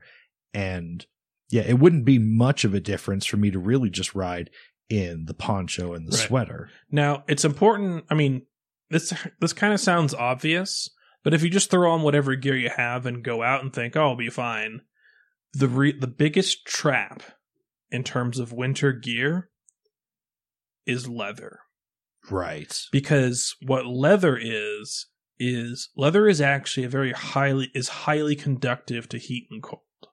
It will transfer that temperature gradient very quickly, but it's a trap because leather's really heavy. It holds, it can store a, a lot of heat.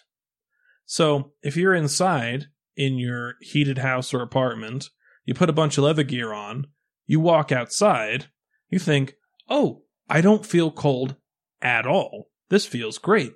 You get on your bike, you ride off in your leather jacket and your, your leather gloves, and you think, I still feel great. 15 minutes later, I want to die. Yeah, and the other thing too is leather. I mean, it's organic material. It expands and constricts a lot.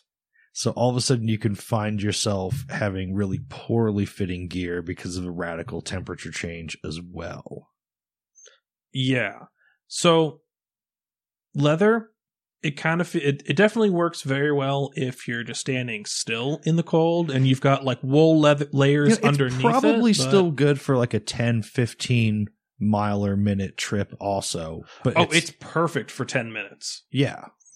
After that, you've got to warm it up again. Yeah, if you live really close to work, it's just 10, 15 minutes to get there. Roll with your leather jacket. It's probably going to be awesome.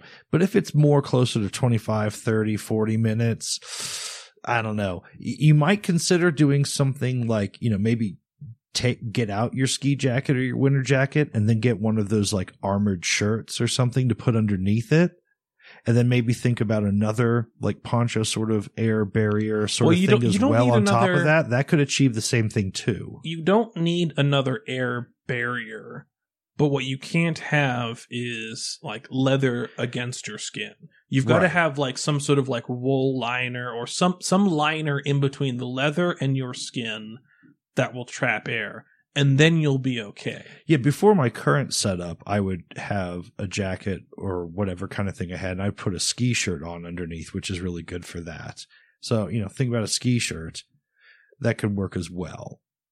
But you know go down to Under Armour and see what they got go to walmart and get some cheap ponchos and just sort of experiment with things. You know just take some 10 15 20 minute trips around your neighborhood and you might be surprised with what you've got lying around that can enable you to ride more often. So, another trap? Heated grips. Heated grips will work incredibly well if you're doing, I would say, 50 miles an hour and under. Because the heated grips will will add enough heat that they will cancel out what the wind is doing. In most, you know, anything down to like 30 degrees.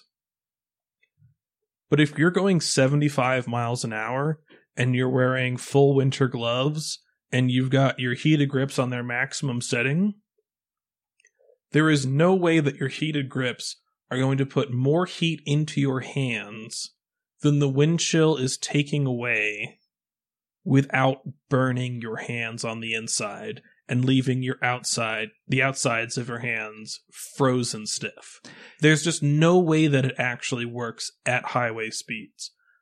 The wind chill factor becomes just way too great and you have to have a way to physically block the wind from hitting your hands. Yeah. Now I'm really lucky in that for whatever reason, I guess from working in factories and restaurants and woodworking and whatever for so long, my hands just apparently just don't register things like other people's do. And I've just never had a, an issue with my hands. I've never had to wear other gloves inside of my regular bike gloves.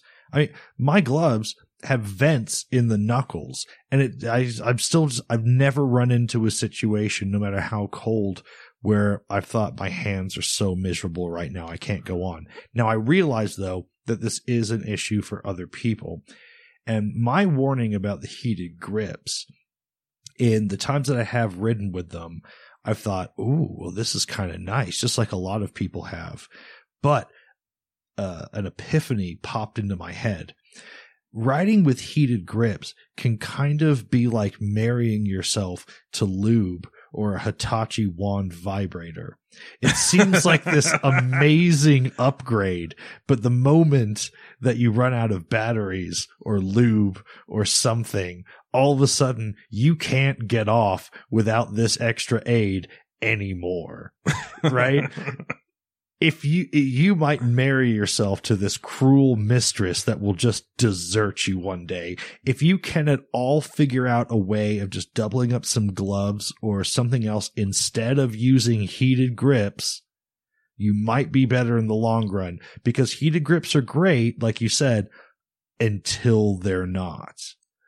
I would say that if you do a lot of highway riding, if you do a lot of 60 and over highway riding, and that's your regular commute, or that's what you have to do around the area that you live, bark busters or some muffs that go over the handlebars will be far superior to heated grips. oh the muffs are the greatest thing ever i used um mike's once and i was like wow this is a game changer but a lot of people can't deal with the look of the muffs over the handlebars right. which my thinking is who gives a fuck you're out there being a fucking badass when no one else is ballsy enough to ride. Who cares that you've got the muffs, right? Right. It's like that.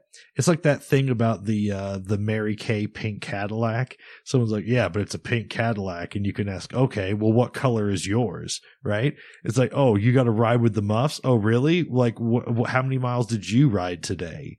If you if you're insecure about riding with the muffs, like I don't know, maybe it's time to re-examine why you ride or why you're riding in the cold. Right. Yes, the heated grips do help, and it is wonderful in a pinch, but Barkbusters and Muffs for highway riding far superior because, I mean, yes, heated grips will add heat and warm your hands up a little bit, but you know what else warms your hands? Your body. You're Right. a warm blooded mammal. Like, there's plenty of heat You're not a. Greenland shark. yes, your body is producing its own heat, and the heated grips aren't producing all that much more heat.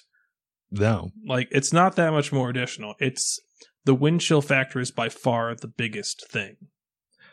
Okay. I think we've covered this pretty good. I mean, you know, every Nope, other. we've missed something huge. oh, have we? Absolute biggest quality of life improvement for winter riding is a buff. Yes. I have been talking about the miracle that is the buff forever. I think I put that in like one of our early episodes, like the super cheap gear that's going to improve your quality of life. So I do, yeah, I want to talk about the buff because I'll always talk about buffs. So first of all, like I said before when we talked about buffs, why did it take so long to improve bandana technology? right? Why? But now it's here. So I have a collection of buffs. And I I kind of don't like riding without one regardless of the temperature. When it's hot, it'll wick sweat away from you.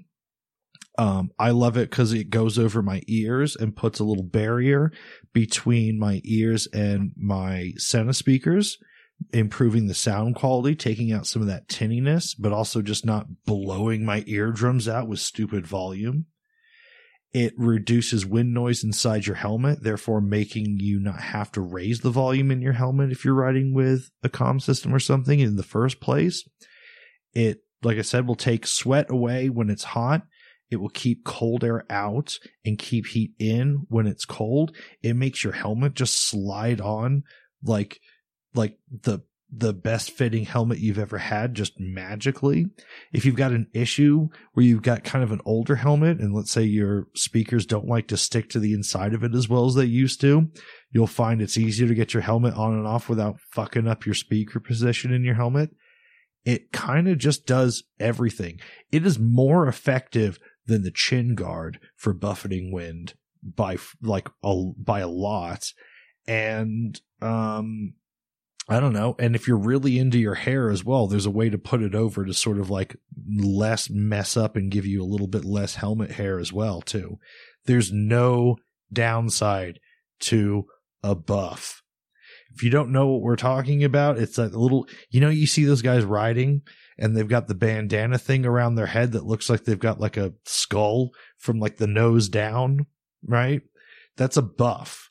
All right. You can wear it like 20 different ways. I like to just have it like pretty much almost to my forehead and then come down over my chin. But you can wear it any way you want because it's a little stretchy thing. It kind of form fits and you can tuck it into your shirt. Oh, it's magic, people. Get with the program. The buff. With a helmet, without, it's perfect always. I'm a big fan of the Sub Zero style, Oh, yeah. where you pull it up over your nose and tuck it down ninja style. Yeah. Well, it took you a while to get on the buff train. In fact, it wasn't until Las Vegas, like Yamaha was giving them out for free. And I, you, you didn't want one. I took it from the basket and put it in your hands. I was like, nope, you're going to try this out and you will be a convert. You had the same level of skepticism as when I bought you that, um, the cramp buster. Oh yeah, You're like, there's no way this is going to do anything for me. And like 50 miles later, you're like, this is the greatest thing ever. Why did I ever ride without this? so there we go. All right, now I think we can put a pin on this and then we can move to another topic.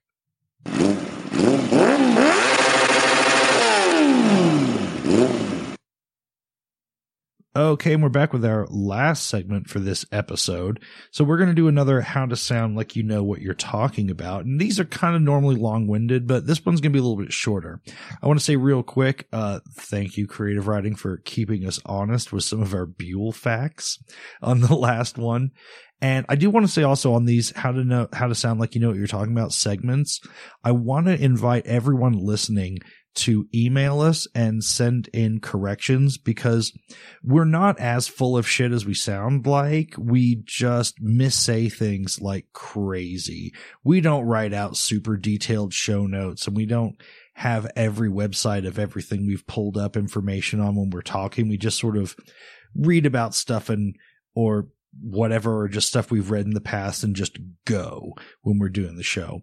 So as a service to us and everybody else listening, I kind of want to start doing a corrections and omissions segment in the beginning of shows for all the things that we missay because there's quite a lot of stuff and there's a lot of times I'm trying to explain something or Swiggy's trying to explain something and we just say it the wrong way. And I think there's plenty of listeners that can help us out and we can just, you know, tidy things up on the next episode every time we do this. But having said that, this one's really simple for how to sound like you know what you're talking about. We're not really doing any in-depth tech stuff. This is just simply a list of classic bikes you need to know about in order to sound like you know what you're talking about. And the genesis of this is we've described a conversation that always happens at old bike nights or in bike shops when you get a couple old timers together. They start talking bikes and there's this sort of one upmanship and negotiation through conversation that's happening where they're sizing each other up. And it's like you can set your watch to it every certain number of minutes, one of these bikes will be mentioned. And they're just sort of, you know, guys making sure that the guy they're talking to knows about certain other things or so, so the usefulness of this is let's say you're a little bit new into riding and you're kind of intimidated by people that seem to know a lot more about bikes than you.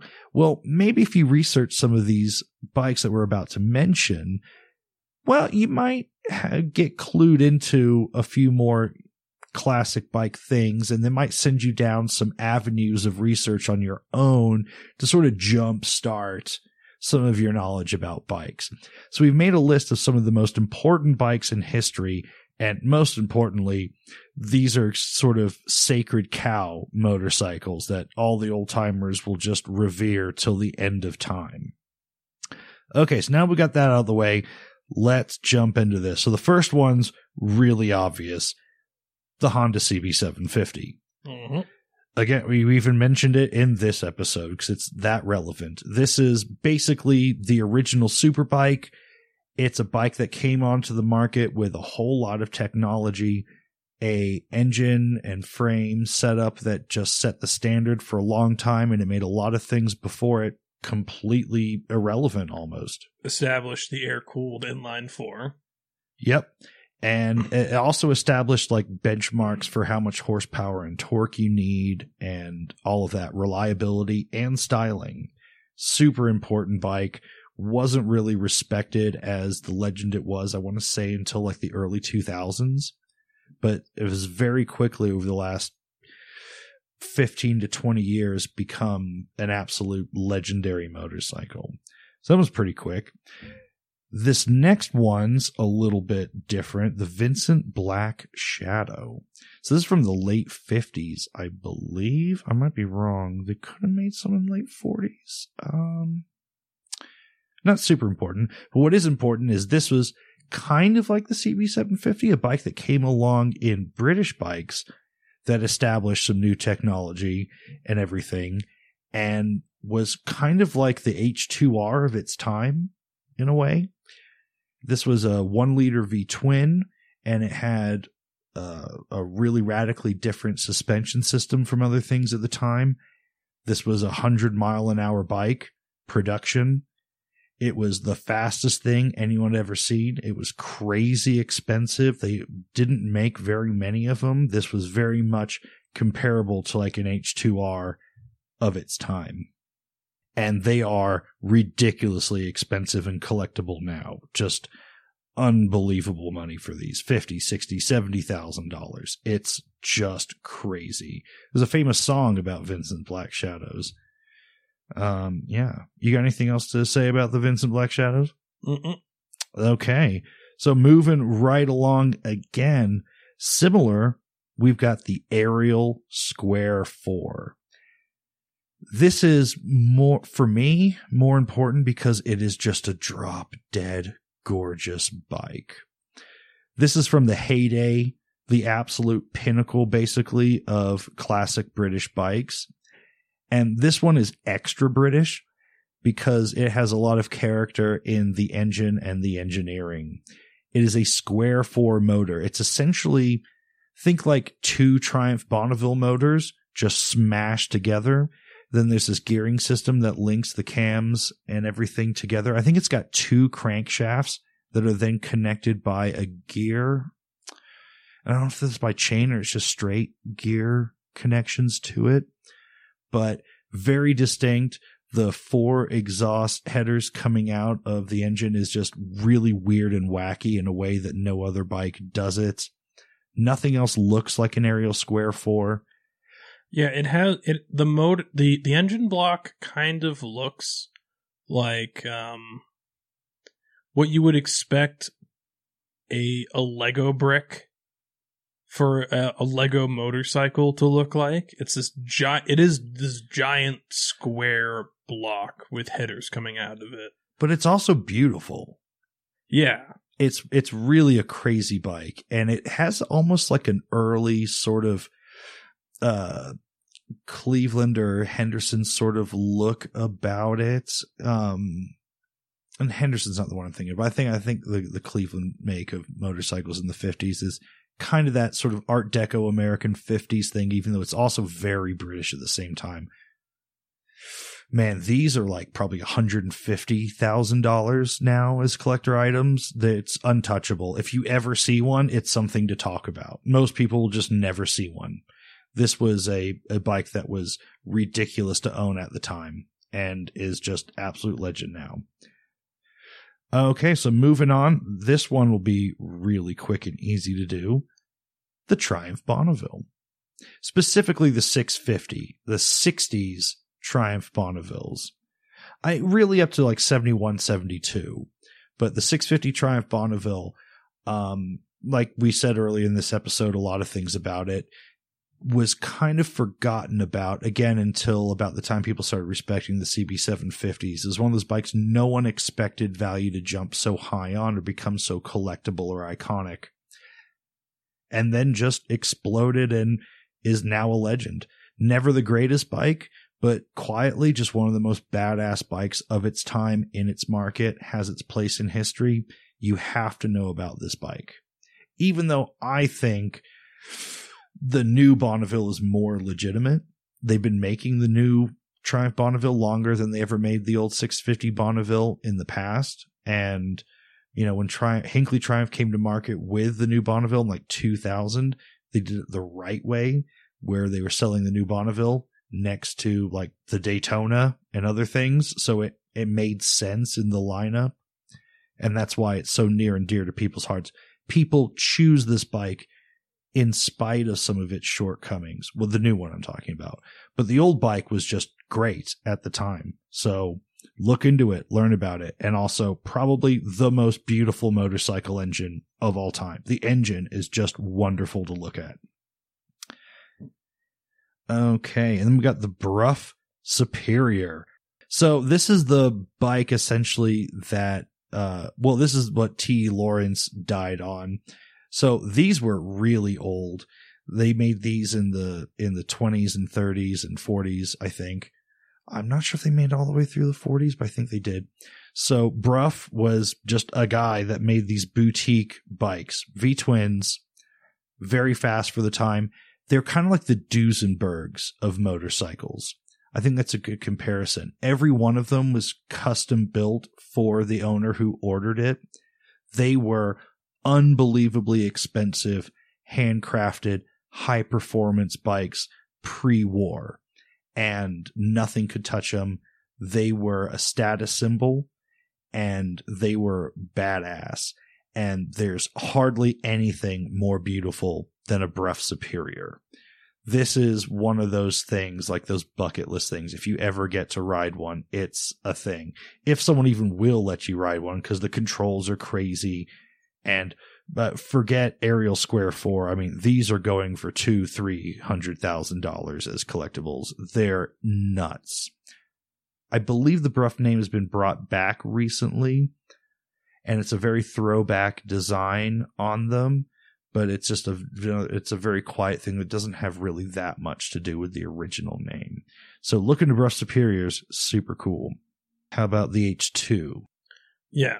So the H two is a bike that, by any reasonable standard, should never have been made, which was a turbocharged inline 3 750cc UJM. Wait, did I say two stroke? I, I don't know, but Let- now let- you have. Let, let me start that again. Yeah, So the H2 was an insane motorcycle that, by any reasonable standard, should never have been made. A 750cc inline three two stroke motorcycle, air cooled.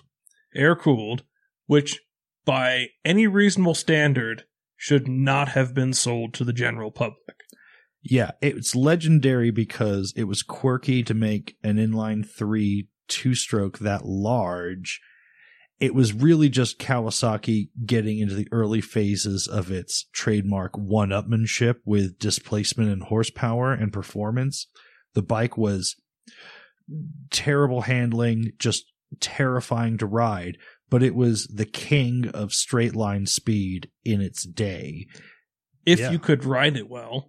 Yeah. Yeah. And it also you, have to, you have to find the power band on a 750cc two stroke. Right. And then also it established Kawasaki's trademark version of UJM styling. So it's a styling icon as well. A gigantic, ridiculously hard to ride bike, ridiculously fast, that also came with only a single front disc, with the second front disc as an option. Yeah. Well, no, that was the Z1. That was the Z1. No, the H2 no, no, was just always that a was single. the H2. The, uh, the H no, the H2 was a single front disc, but you could get a second front disc as an option. Oh, okay. It wasn't factory standard. Okay, gotcha. All right. And then let's see here. Do you want to just cover the GT750 at the same time? I mean, anyone that's been listening to recent episodes should be up on this, but we got to throw this in as well. Yeah. So the GT750 was an interesting bike in that it was a se- it was also an inline three, uh, 750cc two stroke, but its quirk was that it was water cooled, and there weren't a lot, if any, other water cooled two strokes being produced at the time. right. But it was also somewhat done in the styling of the CB750 because that had been the bee's knees for the last five years. So it's also an inline three with a three into one into four exhaust. So if you look out, if you look at the back of the bike, you've got two exhausts coming off each side, even though it's a three cylinder motor. Yeah, just go back a couple episodes to the one that's all it's about to get real brummy in here. It's called where we talk with Emma from Motorcycles and Misfits, and then you can go back even further to episode like seventeen or whatever one It was, it was. 10. Was it episode ten? It Yeah, was there we go. And we talk about it even more. Or or just do yourself a favor and just Google all sorts of things about it because it's something you should know about. Okay, I should have lumped this next one in with the Bonneville, but I didn't. The Norton Commando. So this was a 750 and sort of existed in that same space as the Triumph Bonneville, but this one had more performance and this was more expensive and this was the big race winning bike. Now, the big thing about Norton's is they weren't, the Norton Commando was not as beautiful as the Triumph, but it was faster when you had it all set up right. I, this is a bike that will leak on you. This is a bike that, this is a British bike that does have reliability problems. This isn't the greatest looking bike, but man, when you got one of these set up correctly, it was wonderful. And there were a lot of races at the Isle of Man won by this thing. And that's why it's so important. It wasn't even really a very common bike for people to have, but you have to know about this bike if you give a shit at all about Isle of Man and British racing in general. And I think also this is, I think Che Guevara had one of these as well. Like a really early version of the Commando, but I could be wrong on that. I'm not sure. Okay. And then let's do something American to end this off. You should know about old inline four F head Indians.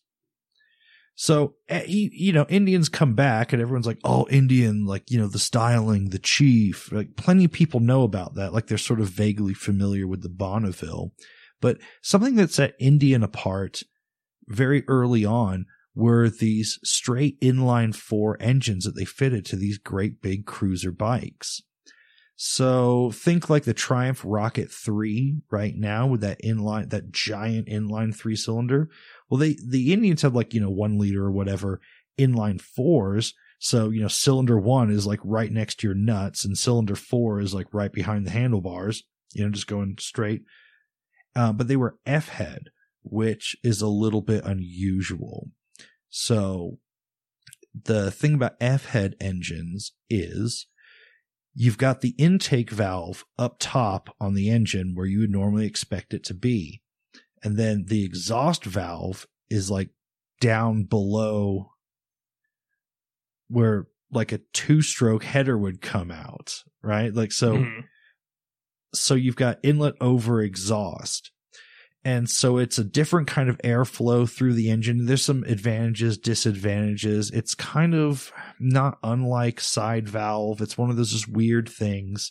But this was a really nice performing engine when Harley was doing side valve stuff and everything. And this is the heyday of Indian before they got bought by Royal Enfield and they started putting bullshit leaky twins in all the Indians if you really want to like impress someone and know about Indian stuff, read up on the old inline four F head engines and you might just sound like you know what you're talking about.